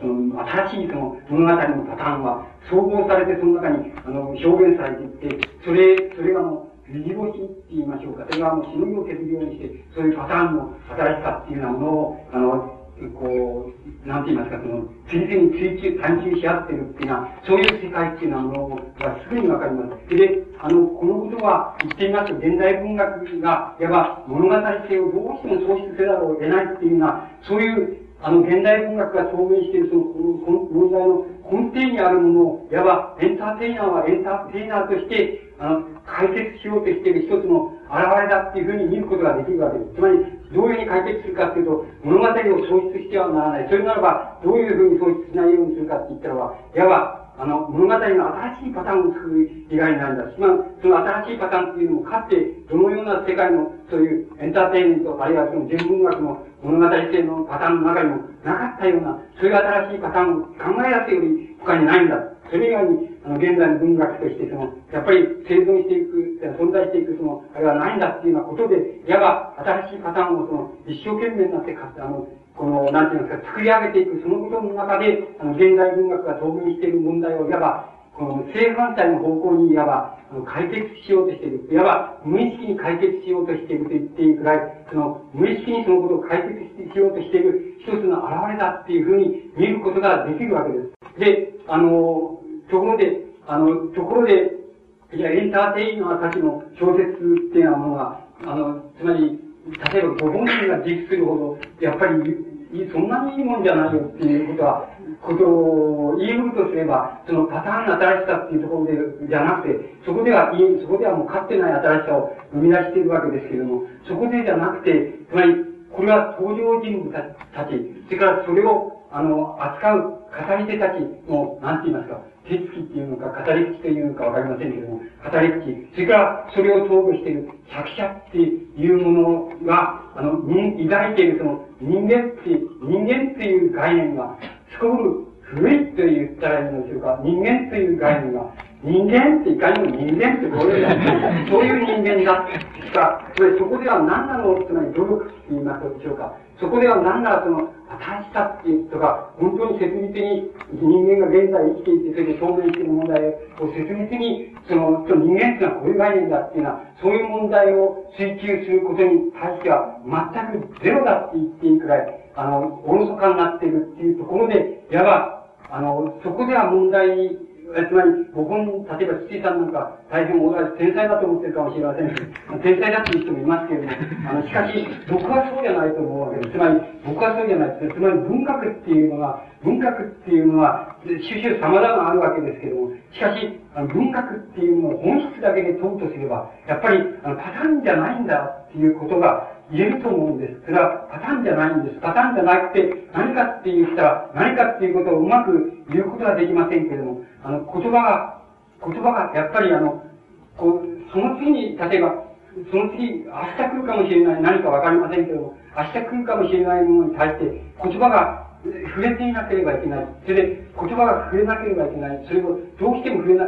ければいけない。で、触れることが不安であるならば、不安だったって仕方がないって、それから、あの、またそれが、あの、孤独であるならば孤独であっても仕方がないって、仕方がないけれど、それに触れなければならないっていうようなものが、その、なければいけないわけで、つまり文学っていうのを本質だけで問えば、いつでもそれが文学なんで、それがまた、あの、それが推文学っていうようなものを推進していく原動力なんだって。つまりそういう意味合いで言ったら、パターンの新しさを競うっていうことは、つまり、あの、努力としては、あの、努力なんですけど、勝ってない努力なんですけど、しかし、それは本質的に言えば、それは文学、文学にとっての努力だっていうふうに、その、あからさまに言うことができない。文学の中の一つの努力の形だっていうふうに言うことができても、文学の本質的な努力だっていうふうに言うことができないところがあります。だから、僕は必ずしも、ステイさんを天才だとも思わないし、ステイさんの作品もそんなに、そんなにいいとは思いません。つまり、ステイさん自身が自負するほど、それはいいっていうふうには思っていませんし、ステイさんが自分で考えるほど天才だとも思っていないです。しかし、恐るべき才能だっていうこと、つまり恐るべき才能と恐るべき努力をしているっていうことだけは言います。つまり、このことは、あの、自分文学の作家たちが、このことの意味合いがわからなかったら、やっぱり僕はダメなんじゃないかって気がするんです。つまり、あの、わからなかったらっていう意味合いは、これに追従したらっていう意味合いではありません。つまり、このことの持っている意味合いっていうのは、つまり現代文学は根底的に透明している問題があって、その問題に対して、いわば無意識に解決しようとしている一つの方向が、いわばエンターテインメントの新しさっていうもの、新しいパターンの追求っていうのは、ものに現在なっていきつつある、一点だっていう、その問題を、いわば、あの、よくわからなければやっぱりダメだっていう気がするんです。つまり、そのことの意味合いをよくよく考えなければ、あの、問題として取り出さなければダメだっていうふうに、僕自身は思っています。つまり、これは、この問題っていうのは、あの、ある意味では、絶えずその、つまり近代文学が、つまり近代的自我の表現っていうようなものを離れてしまった以降、絶えずいつだって透明している問題だと言えば、その通りにいつだって透明している問題には違いないことなんですけども、しかし、この、やっぱりその、あからさまにその問題が、あの、つまり日本の現在のその文学の中で、あからさまに露出してきて、その露出してきている度合いというものは、かつて考えられなかったほどの規模と、それから、あの、いわば一種のその、質的な、あの、つまり病的な変化っていうのはどっかに質質に変わってしまうっていうのは、そういう変わり目を予想させる、そういうあの質の変化っていうようなものを伴いながら、いわばそういう転換の時期っていうようなものを体験、あの、体験しつつあるんじゃないかっていうふうにあの考えた方が僕はいいような感じをあの持ちます。それで、あの、例えば、そんならば、いわばないものねだりを交えて、それで何が、どうしたらいいのかっていうようなことがあるのだと思うんです。つまり、どうしたらいいのかっていうような問題っていうのは絶えず、やっぱり、あの、あるんだと思います。それは20年前もありましたし、40年前もありましたし、また60年前もあったようなものなんですけど、例えば、その場合に、えっ、と、かつて、例えば、あの、つまり昭和、昭和文学のその、非常に優れた作家ですけど横見杉っていう作家は、あの、そういう場面に共鳴したときに、つまり、通俗小説にして、純文学っていうような作品を作ればいいんじゃないかっていうふうにあの、言って、自ら実践、実験、あの、実行して、大変な、その、通読小説を作ったっていうことが、またこれも、すごい力量のある人ですから、力量のある通読小説を、あの、作ったということがあります。だから、多分僕の考えは、そんな、あの、物語性と、それからその、文学の本質性っていうのはもう、総合性、つまり二つ合わせたような作品を作ればいいんじゃないかっていうふうに、例えば発想したら、多分ダメだっていうふうに僕には思われます。つまり、そういう発想の仕方は、あの、多分成り立たないし、多分、そういう作品が生まれる気遣いは、まず、僕はありえないというふうに思います。つまり、今か、今あり、今あるような、やばい一種の分裂の仕方って言いますか、極端な分裂の仕方っていうのはもう、極端なりかつ、その無意識的な分裂の仕方っていうのは、まあ、少なくとも、もっと当分の間、これは、あの、非常に大きく広がっていくっていうのは、あの、大きくそれが広がっていくんだろうっていうふうに考えられます。そして、あの、僕自身は、やっぱりその大きく広がっていくんだろうということの中にしか、あの、多分何も出てこないだろう。つまり、大きく広がっていくだろうっていうことを、よく見てるよりしょうがないでしょう。つまり、よく見てること、見ることが大切でしょうっていう。つまり、これは何だっていうことを見ることが大切でしょう。つまり、あの、見ないことじゃない、見見ないことじゃないし、また、これを救済してしまわないこと。つまり、救済して次は物語性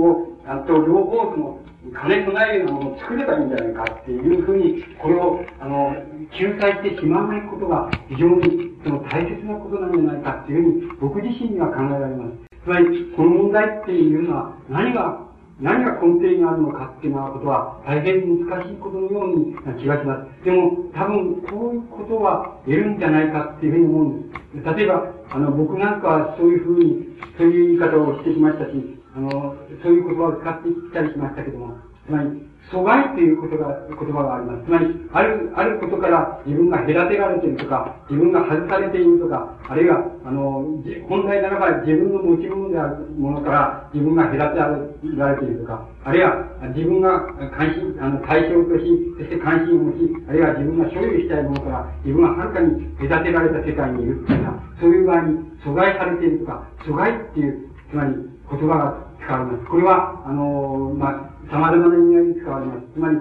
僕自身は、あの、阻害っていうのは表現っていうことなんだっていう使い方までもしたくらいに、あの、大変拡大解釈してそういう使い方をしたりしましたけれども、例えば阻害という概念があるとすれば、あの、あることから、あるいはある世界から自分がその世界にありたいんだけれども、あるいはその自分がその世界を所有した、手に取りたいんだけれども、それから隔てられてしまっているっていう場合に、阻害っていう言葉を、が使われます。つまり、使われます。ところが、あの多分、多分、多分、その阻害という問題の他に、あの、現在その、こうじゃないかっていう気がするんです。つまり、あの、自分がどんな世界にいても、つまり、どんな世界にいても、自分が、あるいはどんな世界に自分が、自分自身で自分を、その、自分自身自ら阻害していようと、あるいは自分自身が無意識であろうと、あの、無意識の世界であろうと、えー、その自分自身がその世界の中に、真っ只中にいると考えようと、そのことを、その、遺憾にかかわらず、あの、自分が、ある、ある戦略、ある何かわからないけれども、あるシステムっていうのは、あの、つまり、ある必要だった、組織だった、あの、システムっていうようなものの、どっかに繋がれているっていう感じっていうのが、問題なんじゃないかって気がするんです。つまり、あの、多分あれは、僕らが感じているその、一種のその、僕らの感じていること、あの、現実から感じている、その、感じしているもの、それから、現在の文学がその、必然的に、この、はまり込んで、入り込んでしまっている、その、条件っていうのはも、それから無意識のうちにそこから逃れようとして、解決しようとして、無意識に試みられている、そういう作品の試みっていうのはも、そういうようなものの、この背後っていうようなものに、何かを、あれ、あの、考えてますと、それはどっかにどっかにその、どっかの何かしらのそのシステムっていうのが、目に見えないシステムっていうものがあって、どうも、どこへ行ってもそのシステムも、どっかに自分が、あの、繋がれているっていうのか、繋がっちゃっているっていうのか、わかりませんけども、つまり、繋がっちゃされているっていう感じっていうのがあるんだと思います。つまり、その、どこへ行っちゃっても、どっからどういうふうに逃れても、何かのシステムに繋がれちゃっている、あるいは、繋がれちゃってるっていう感受性っていうものがあってば、その感受性っていうようなものは、あの、ものが多分、僕たちのその、無意識っていうのの中に、非常に深く入り込んじゃってる。その無意識っていうものが入り込んじゃってるっていうようなことがあるのではないか。で、あるのではないかって気がするんです。つまり、そのことを僕たちはその、よくうまくそれをあの見極められていないんじゃないかっていう気がするんです。つまり、例えば、それは、あの、フロイトならフロイトってが、例えば、意識に対して無意識っていう概念をロイトが作り出していった場合に、無意識が抑圧しているものっていうのは、こういうふうに考えていった場合に、その無意識の中には、あの、リビドーっていうのは、つまり、性に関係、エロスに関係することですけども、リビドーっていうものが抑圧された形で、その無意識の中には含まれてるんだっていう、あの、解釈の仕方を取ったと思います。ところで、例えばそれを、今度は、その、ユングのように、その、人間の無意識っていうのは、どこから形成されるかって、それは集合的にっていうか、原型っていうのが、その太古に、人間の太古の時代にその原型、人間の原型的な意識っていうのがあって、その原型的な意識っていうのに、人間の無意識っていうのはちゃんと規制されているんだっていうのは、例えば、ユングならユングはそういうふうに無意識っていうようなものをかいあの理解解釈していった。つまり、そういう考え方をとっていったっていうふうに考え、考えます。つまり、そうしますと、例えば、もしシステムっていうようなものが、あの、現在、何かわかりませんけど、目に見えないシステムっていうようなものが、あの、私たちの例えば無意識の中に沈んでいるっていうような風に仮に仮定したとしますと、その無意識っていうのは、どういうふうにすれば、どういうふうにすればそれは取り出すことができるのか、そして、どういうふうにすれば、それは取っ払うことができるのか、そのシステムっていうのはもう、システムの無意識っていうのはどうやったら取っ払うことができるのかっていうような問題が多分、その、あるのではないかっていうふうに思うんです。それで、あの、多分そうじゃないかなっていうものです、つまり、あの、システムの無意識っていうのは、あの、どうやったら飛び出して、それで、これを取り出して、その、それを取り出すことによって、その、無意識の抑圧から解放されることができるのかなっていう、そういう、どうやって取り出したらいいのか、あるいは取り出したらどういうことになるのかっていうのは、そういう問題っていうようなものが、多分、あるような作家たちのその、現代文学の作家たちの根底のところで、どうもそういうことを規定しているような気がして仕方がないんです。特に、あの、女の人の、皆さん、女性だから言うわけではありませんけど、女の人の若い作家の、あの、作品の中に、それをものすごく感じました。あの、その、そういう作品の、その優れた作品の中に、その、これは無意識のシステムっていうのは、これ、これは強いてる、強いてる違いじゃないのかつまり、これは、あの、登場人物のせいに帰することもできないし、語り手のせいに帰することもできない。作者のせい。に帰することもできない。それなのに、作品を持ってい。る一つの、なんて言い。ますか、病、病って、つまり、少なくとも健健康や、健康っていう、じゃない、つまり病っていうようなものがあります。つまり、この病っていうようなものの表現があります。つまり、ちょっとこの病っていう表現は、どこから出てきてい。るのかっていう考えと、どうもその無意識の中にシステムっていうようなものが抑圧されてって、そのことをうまく取り出すことができない。つまり、それが何かわからないんだけども、それを、しかし、あの、作品の中に一人に表現せざるを得ないっていうのは、そういう場合に作者も意識せずに、登場人物ももちろん意識せずに、それが表現されちゃってるっていうようなことが、あの、若い、あの、あの、若い、あの、特に女性の作家の作品の中には、それは非常に明瞭に出てきてるっていうふうに、僕には思われます。つまり、あのその問題は最後に、そのシステムの無意識っていうのは、どういうことになっているのかっていう課題のように思われて仕方なん。です。で、こう、あの、こういう言い方が忘れとしていきますか例えばね、その具体的なのがあります例えば皆さん。が、例えば、学校だから申し上げますけど、例えば、皆さん、数学、理科系はないん。でしょうけど例えば、その、例えば皆さん。が、その数学な数学、あ理科とかっていうのは、あの、学科があるとすると、で、その理科とか、あの数学だっていう学科があって、その、まあ、幼稚園上がったとこから、その大学卒業するまでその数学っていうのをやったんだ。あの、数学っていうのをやったんだ。しかし、そこ何十年、十、二十何年もその数学をやったんだけども、それでも、やっぱり現代の、例えば、現代の例えば、現代数学が到達している、その、なんて言いますか、局面とか到達する水準っていうようなものを、ものを理解するための基礎すら、例えば20年、あの、数学の勉強学校で学科があって勉強したんだけども、それを現代の数学っていうものが到達しているその、そのレベルにまでもちろん達しなくてもいいんですけども、それを理解するための基礎すらそれで得られないとしたらば、その数学っていうのはやめた方がいいっていうことになります。つまり、あの、そうだったら、その人が一生か、一生また数学っていうのを勉強しても、なおかつ現在の数学が透明しているその水準のところを理解する手段さえ得られないというものであったとしたら、その数学の学科、数学っていう学科は、もう、それは専門家、専門に数学をやる人とか理科系に行く人に委ねてしまった方がいいことになります。つまり、その学校をやることは無駄だっていうことになります。もっと違う例をイリッチなイリッチっていう人は挙げています。その、例えばこういうことです。つまり、あの、お医者さんが、例えば病気を治す。つまり、お医者さんは病気を治す。と、あの、ところが、病気を治すために診断し、そして、測定し、その、えー、そして薬を投与した。ところが、そういうふうにしたら、その、薬の副作用が今度出てきた。で、この薬の副作用による病気がですね、病気が、ただの病気よりも上回ってきたと、しまったときには、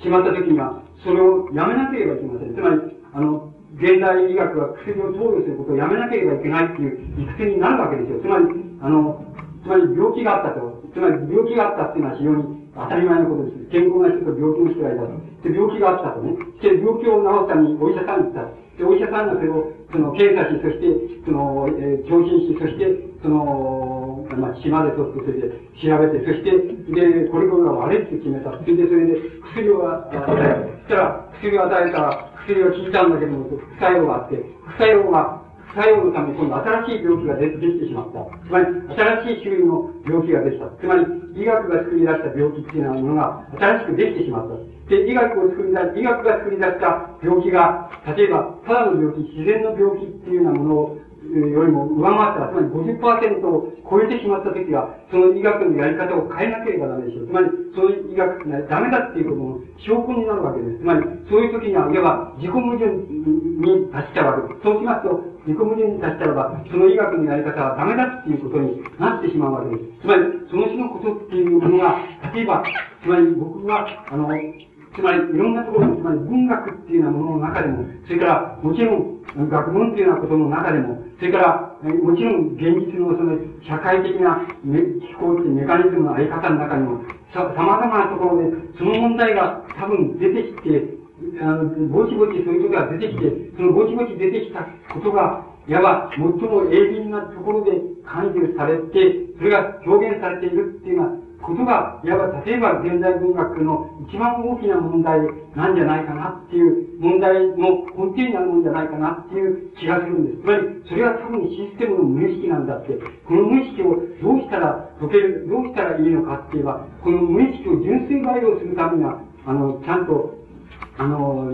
その、なんて言いますか、ちゃんとあ当たり前のように、オーソドックスになんか、その、やっていけばそれはね、あの、解決するんじゃなくてね、無意識っていうのも純粋培養することができるわけです。それからまた、この無意識っていうのは、こういうふうに叶わないっていうことで、それを放棄することもできます。課題を放棄することもできます。放棄すればまた、それはそれなりに解決されるわけです。しかし、それは、いわば、あの、文学の持っている現代的な解決、あの、解決でもないし、あの、現在の社会が敷いているその思想的な、あるいは感受性の問題に対する一般的な解決っていうようなものの一つの形でもないわけで。要は、個別的な解決っていうようなことにとしては、もうそんな課題はやめたっていうふうに、やめて違う書き方をすればいいんだっていうようなことでそれは解決ができるわけですけども、多分書き方たちがその無意識にやってる、意識的にやってることは、いわば個別的な解決だり、それから無意識にやってることは一般的な、あの、一般的な現代文学の条件が持っている病の、要するに無意識の表現である。つまり、そのどちらかの問題だっていうことが、多分あの、現在の文学を、あの、こう、なんて言いますか、根底で根本的にその、なんて言いますか、その、うん、こう、根本的なところで、多分その、こう、支配していると言いましょうか、その、もう、もやもやってした問題ですけども、もう支配している問題っていうのは根底的なところで、そこの問題ではないのかなっていう感じがいたします。つまり、あの、この感じに、つまり、なんとかして、例えば、あの、言葉を与えたり、なんとかしてもう少し明晰に明瞭にしたいっていうのは、明瞭にできたらなっていうようなことは、まあ、僕自身の願望でありますけど、それはあくまでも願望であって、ただ、あの、自分が、あの、そこの問題を、つまり、あの、こう、否定と肯定と、それから無意識の解決と、それから意識的な回避とっていうようなものでは、もののいずれでもない仕方で、その問題の取材っていうようなものをこう浮かび上がらせ、自分なりに浮かび上がらせるっていうような課題に対して、ある種の、その、なんて言いますか、その、この考え方っていうようなものを、この、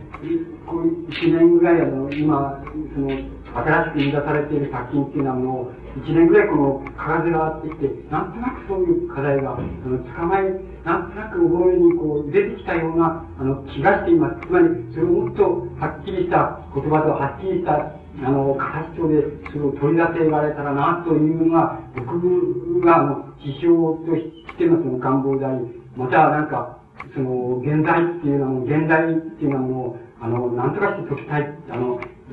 こう、分かりたいっていうようなことに対するその、一つの願望として、僕自身がその、抱いているその課題があるわけです。しかし、あの、少しもその解決しているわけでも何でもないので、ただその課題の取材っていうようなもの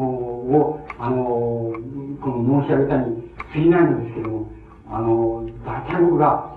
その一年ぐらいかかるがあってきて、その、まあ、たどり得たところっていうのは、そういうところに帰着するように思われます。あの、今日はこれで終わります。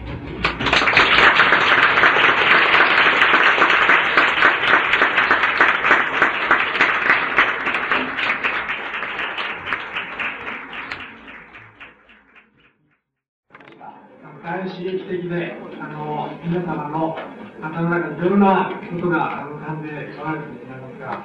え今から30分間ほど時間をかけまして、質問をお受けしたいと思いますので、並んだでも結構ですので、どうぞ、ご自由に挙手いただきまして、現代文学の問題点というのが、システムの無意識にとらわれていて、一つのなんか、はっきりしたあの道っていうのをのまだ見つけていないから、あの分裂の方向にどんどん向かっているっていうふうにあのあの、僕はね、あの、そのシステムの無意識っていうようなものがこの規制してるんじゃないか、つまり、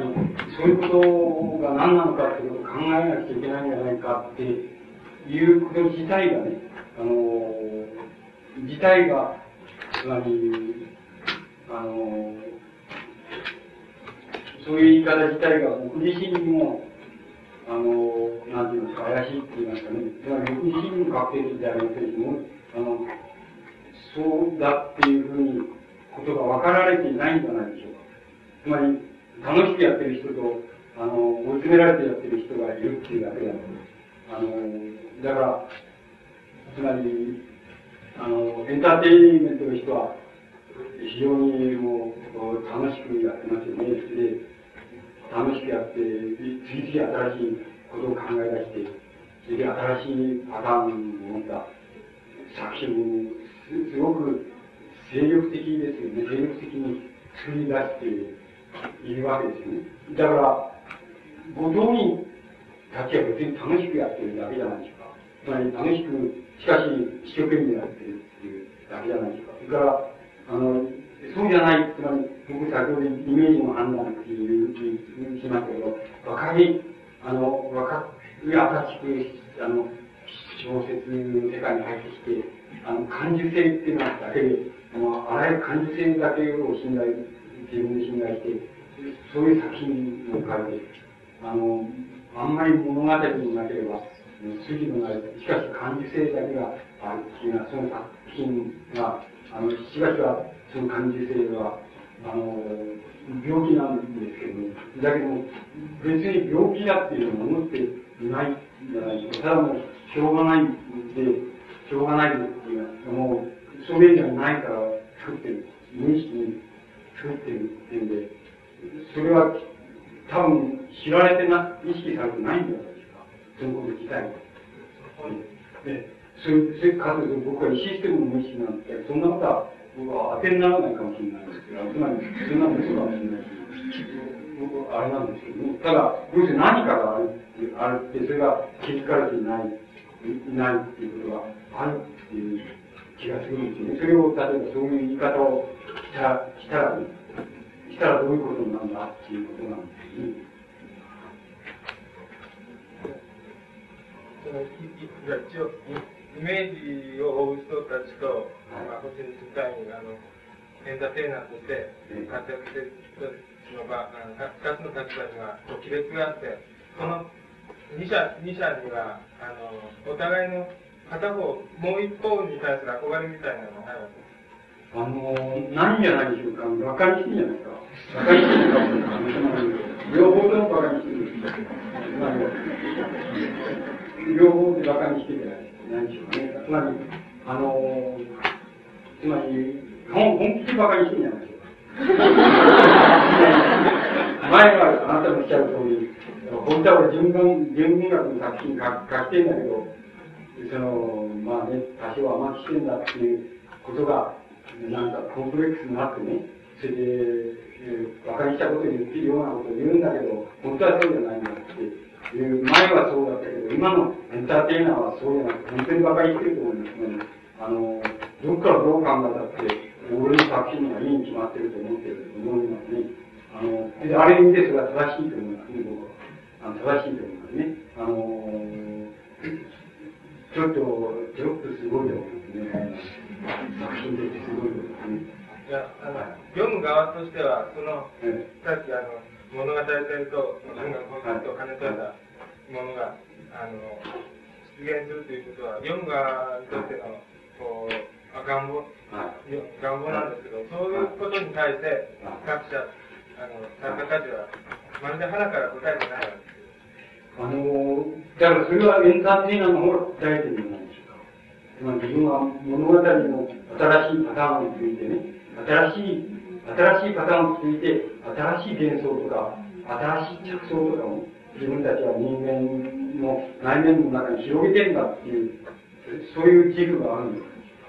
あの、そしてある意味でその自負は正しいような気がしますけどね。あの、そういう作品が出てきて、ありますけどね。ステータみたいに、ありますか？ら、そういう答えてると思ってるんじゃないでしょうか。あの、僕、そうそういう意味合いから言ったら天文学の人の方が、のんきなような気がしますけどね。あの、そういう、あの、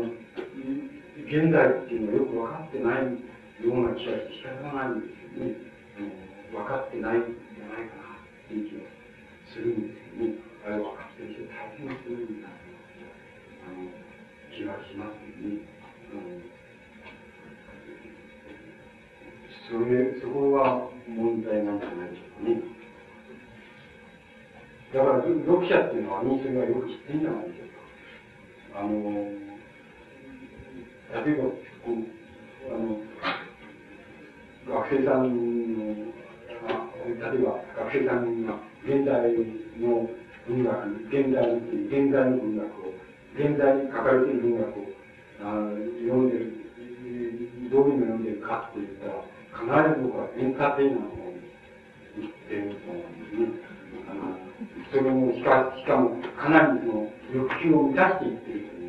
僕はそれからつまり、もう、欲求を相当も、相当程度それに満たされてるっていう意味合いで、あの、そう言ってると思うんですね。あの、純文学のメタにするような、はい、という僕は。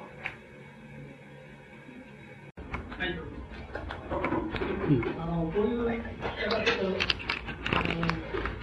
触れるかもしれないん。ですけれども、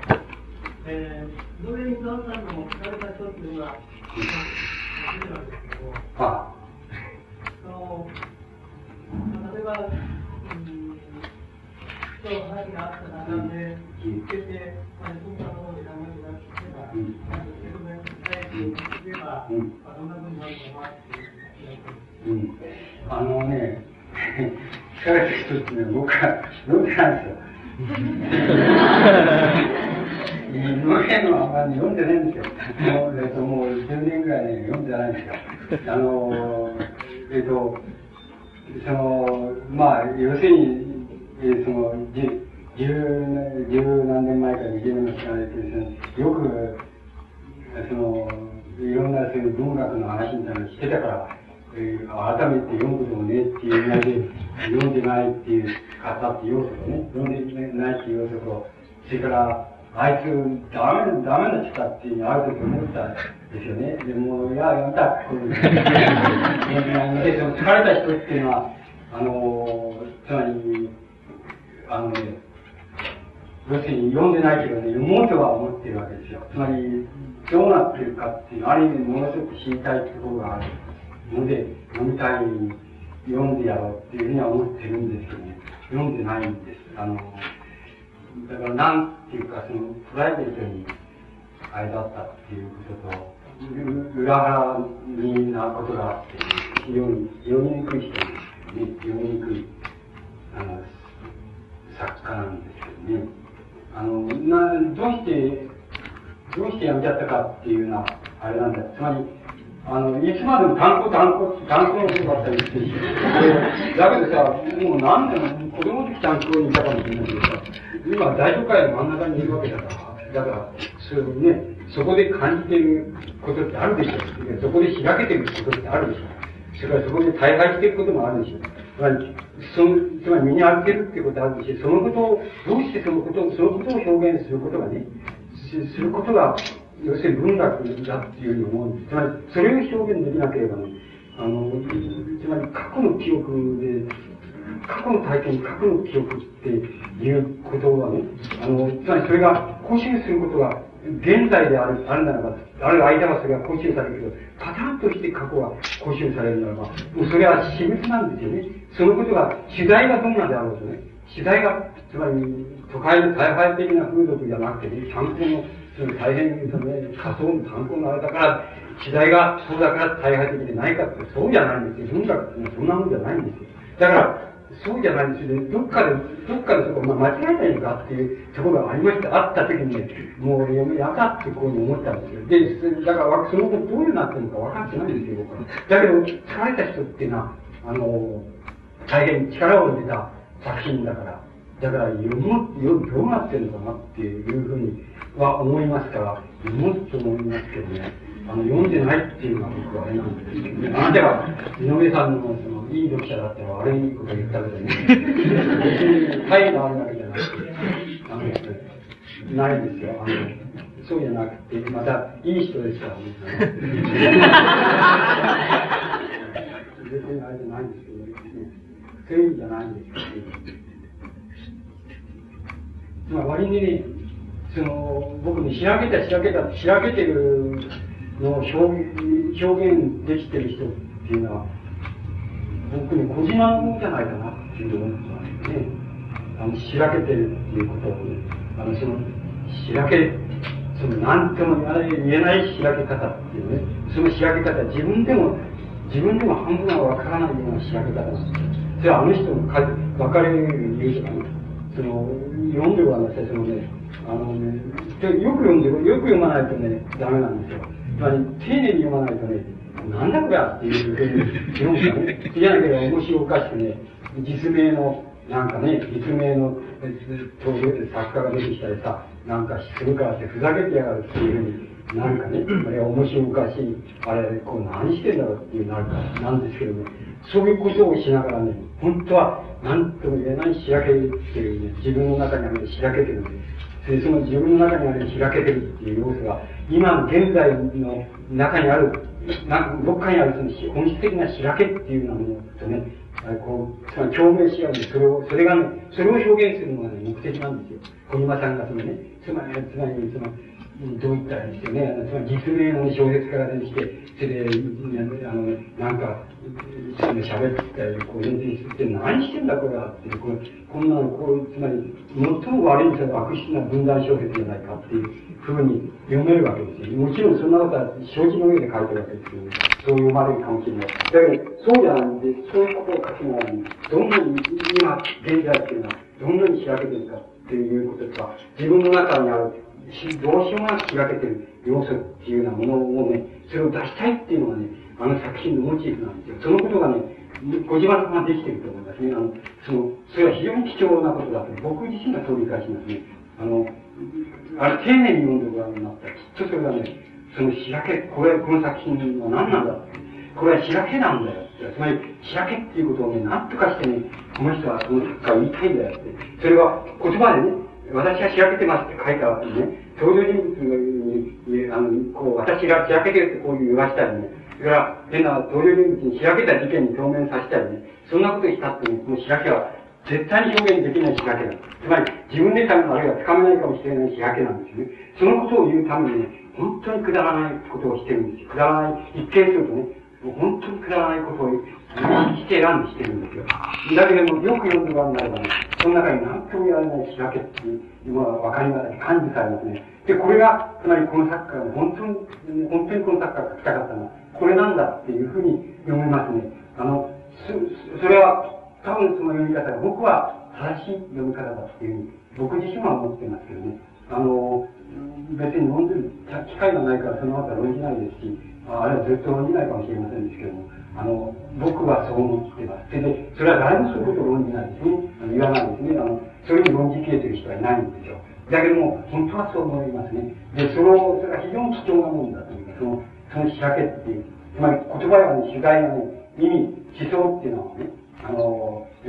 かて、かてセリュンドしたものが転落してこうなってとかね、その、つまり取材で言ったりしたらね、どっかでその仕掛けがね、真面目になっちゃうんですよ。つまり、真面目になっちゃうと嘘になっちゃうんですよ。嘘になっちゃうところがあるんですよ。つまり、現代の仕分けの中にあるんですよ。つまり、真面目になっちゃうと、あの、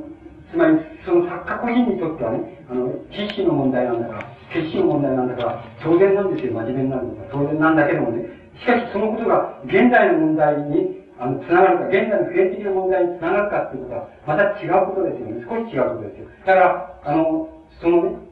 だから、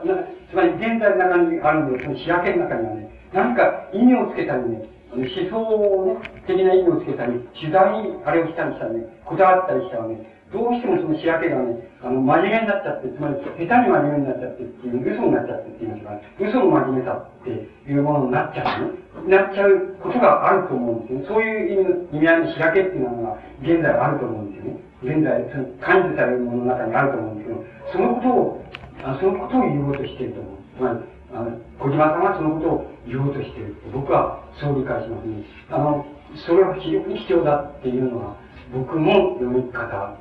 ですね。あの、だから、まれにあの、やるんですけど、あるんですけどね。だけど、あの、何やともあれ、僕だって僕もそうですけどね、何やともあれ、意味をつけたいんですよ。だから真面目、つまり、真面目、真面目ってことはいいことなんですけど、僕も真面目ですけどね。真面目っていうことが虚偽になる転換点っていうのがあるんですよね。真面目自体が虚偽になってしまう。その転換点っていうことに、ことをね、その避けることがね、大変難しいんですよね。もし取材して、思想性っていうようなものにね、あの講習するとね、もものすごくそこが難しいんですよ。そこのところが非常に困難、現在に、現在っていうものをね、現在っていうもの一般的に現在っていうものを、非常に困難なところっていうのはね、そこがな気がしてしょうがないんです。だから、あの、僕だって頭の中とかね、あの、理念の中でね、あの、サリスパリってこういうこうね、あの、この箱を積んでいくみたいなことっていうのは、しようと思えばできないことはないような気もするんだけども、多分それするとね、あの、嘘になるっていう気がして仕方がないんです。あの、どうしても現在の問題を、こう、さえない気がしてしょうがなくて、できないっていうことがあるでしょ。つまりその問題、井上さんはその表現してるかもしれないけども、あの無意識のうちに表現してるかもしれないけども、あの、そ、そしたらそれは立派だっていうふうに僕は思いますけどね。あの、僕はそう思います。つまりそこの問題が、普遍的な問題が、それ自分の体験の切実さっていうものに、あの、関わりながら、その普遍的な問題が出ていたら、それは、もう大変いいと思うんですよね。小島さんはつまり、体験としてはつまんない世界しかないわけなんですよ。つまり、あの、分断の誰すると出会って、編集者と出会って、こうはこんな話をしたとかさ、あの、なんとかという女優作家と会って、こういう話をした。つまり、それしかないわけですよ。それしかないわけですよね。っていうことも、意識的にそれを知ってるんです。それはもうものすごく開けてるっていうか、知ってて、自分がどういうところで落ち込んだっていう、落ち込んでるかっていうのをよく知ってて、そのことを取材にしながらね、その、ものすごく開けてるね、現在っていうのを、それを言いたいんだと思うんですね。そそうだと思いますね。あの、僕はそういうふうに読んでるんですけどね。そういう問題の問題なんじゃないでしょうかね。その井上さんの問題もきっと、そこがどういうふうに普遍性っていうのをどういうふうにつながれるかっていう、つながってるかっていう問題と、井上さんの問題もきっとそこの問題が一番の問題のような気がしますけどね。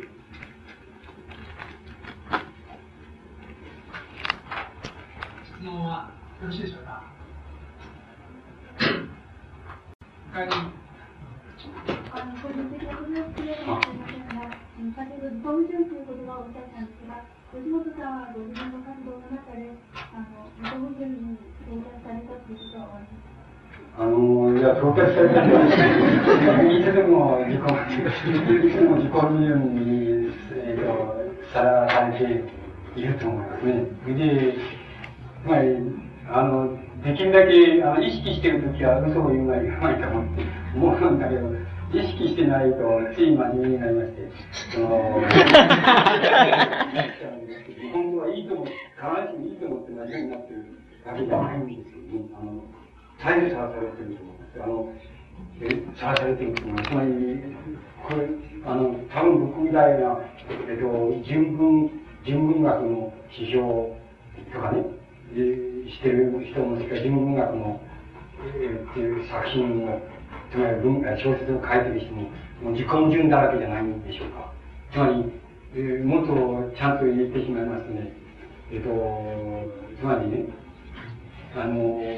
その現在のその純文学の、純文学というのか知らないけど、何ていうか知りませんけど、とにかく、その、ああ、文学だっていうふうに、あの、自自他ともに思っている、そういう、まあ、えー、こう、雑誌っていうのがあるとするでしょ。う。例えば、えーえーと、文芸春秋社文学会っていう雑誌を出し、え、講談社文章っていう雑誌を出し、姉書房っていうのは、文芸っていう雑誌がありました。主演者はスバルっていう雑誌がありました。で、これは、聞いたときに、文学って思って、そして、そういう、そうそうすると、それは、全部、その、全部、どうぞお座りください。つまんない話。全部、その、赤字で出されてるわけです。つまり、赤字っていうことは、つまり、その雑誌を作る、ある部数作るに対してかかる金と、それから、書いたやつに支払う、その原稿料と、それからそこでかかずらってるその、えー、編集者の月給と合わせた額がですね、額が売れる額より少ないっていうですね、だから、それが赤字っていうことです。それ全部それは赤字で出されてるわけです。わけですよね。それで、赤字でなぜ出され、出され、出してるのか、どうも僕にはよくわかりませんけれども、つまり赤字で出されてるわけです。で、そうするとね、そのあなたの自己矛盾っていうことに関連して、人のことを言うといけないから自分のことを言いますけど、俺、俺、僕がそういうところに時々か、あの、時々書き、書くわけですよ。そして書いてくるわけですけど、そうすると、書くと僕は、えっ、と、一枚、一枚4000円か5000円くらいですよね。そうすると、まあ、40枚、40枚書くと、まあ、5000円って言って、5 20、20万円ですよ。で、1割税金引かれるから、19万円ですね。19万円、19万円でしょ。それで、えっと、19万円って僕一月食えって言ったって食えないわけですよ。して、大体、ローンがあったりすると、食えないわけですよ。で、そそれは、つまり、だからそれはもちろん自己矛盾なんです。雑誌を出してる方も赤字なんですよね。で、月々数百万円の赤字なんですよね。して、俺の買い、買い付で、なんか、原稿料もらってるやつもね、赤字なんですよね。そしたら、えっと、僕はその、僕の矛盾、自己矛盾を解決するためには二つしかないので、要するにどうせお前の方は赤字で、で、お金があるんだ、だから俺にもっと原稿料をよこせと、こう僕が言言えばね、言って、その、相手もその通り起こしてくれたら、僕は、僕だけは矛盾じゃない。矛盾じゃなくなるわけです。して、な、なくなるわけですね。で、向こうは矛盾か、どうせ矛盾なんだから、どうせ矛盾ならね、矛盾に言えば、言ってそれは僕は言うこと聞けばいいわけなんだけど、それ決して言うことは聞いてくれないわけですよ。だから、要するに、そうすると、矛盾って両方の矛盾が曖昧なまんまなんですよね。で、僕も曖昧なままでいるわけですよ。いるわけです。で、僕、どうして食ってるかって言ったら、食え、うまく食えてるとは言えないんですけどね。危なく知らないですけどね。あの、っていうとね、あの、結局単行本っていうのがあるんですよ。単行本っていうのがあってね、それちょっと、印税がたまに上がってくる機会するんです。それで、補いつけてるわけですよ。で、あの、だけどね、本当はそうじゃないんですよ。一人も、その、現、その、現そこで、現代の文文学にかかずがあって、それで、そのね、そこで、なんか批評文を書いてさ、いる人間にさ、えっ、ー、と、で、字だと思ったら知らないですけど、字の方は、まあ、一丁前だと思ってるわけですけど、まあ、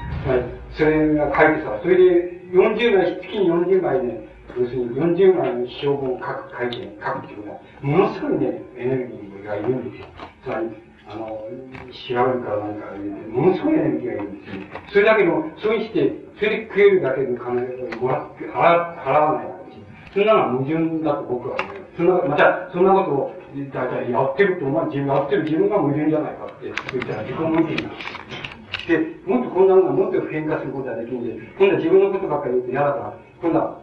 大化っていうのがいるでしょう。日本の文学を現在代表するような大化っていう、いるでしょう。誰でもいいですよ、それは。えっと、谷崎さんが死んじゃったからさ、もっと滝工作とかさ、いるでしょう。そういう人にいくらか払って、そういう人が、その人が、二月に一回ね、40万で小説書くとしたらね、大変なことですよ。そのお年寄りであるしね。それは二月に一回だって、ものすごいね、努力がありますよ。あの、小説らしい小説を書くんです。そのくらい大変なことです。それを例えば、でも40枚書いたとして、対価だからまあ僕よりも3倍ぐらい取ってるかもしれない。ただ仮に仮定しますね。3倍だってしたってさ。で、いや、まあ、えっ、ー、と、そりゃ、どうなん、どうなんだ。その、まあ2、倍でしましょうか、計算が。じゃあ、利子が、かける利子が80万円でしょ。で、80万円から8万、要するに、1割税金引かれるわけです。で、僕、それ、それで2月食えって言った大会の人にね、2月食えったって俺は食えねえと思ってるわけです。して、皆さん、僕こういう話あんまりしたくないっていうとね、皆さんのさ、親からさ、え、ね、7万円、8万円送ってもらって食ってるかもしれないからさ、なんてすごいこと言うんじゃないかと思う、か思われるからいけないからね。だから言いたくはないんだけど、ね、しかし、その、そういう意味に見ないでほしいって、あの、ここではね、考えないでほしいんですよね。だだけど僕はそう思うつまり、その、対価の人がね、例えば、40万円か50万円の感じで、あ、いや、80万円から1割引いた感じで、さっき食えって、本心食えっていうことはね、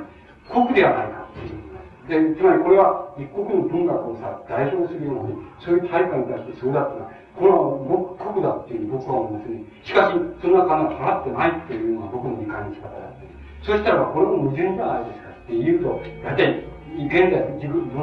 純文学と言われているものの、ね、ものの基盤となっている経済的な基盤っていうのは、全部そういう矛盾から成り立っているわけですし、僕自身もその矛盾の中に、その、いるわけですし、あの、矛盾の中で、その、参った。参った。なっていう感じにいるわけですけどね。それは、それは非常に根本的な矛盾だというふうに思います。つまり、あの、だから、つまり、そこから事態を見ていけばね、非常にはっきりしてしまうので、純文学っていうのは、つまり、どう、つまり純文学っていうのは、つまり、あの、一種のね、もう、同人どういった同人雑誌的なものをやって、つまり僕はね、自分が、自分が困ってしまうんですけどね、そんなこと言うと困ります、困っちゃうんですけど、たちまち自己矛盾にさらされるわけですけども、困ってしまうんだけども、純文学っていうのはね、本気で、本当で言っちゃえばね、あの、要するに、同人雑誌をやってね、で、同人雑誌で、あの、あの小説なり、それから、詩評なり書いてね、で、それを書いて、それで出版社っていうのがあったらね、あって、それをいいと思ったら勝手に出せって、こういう、それ出せっていうふうにね、そういうふうにしたらね、矛盾がなくなるんですよ。矛盾がなくなるんですよ。あの、それで、そうすればいいんだ。それじゃ、それじゃなければね、それじゃなければ、多分、現在のところ、そういう矛盾が避けられないと思います。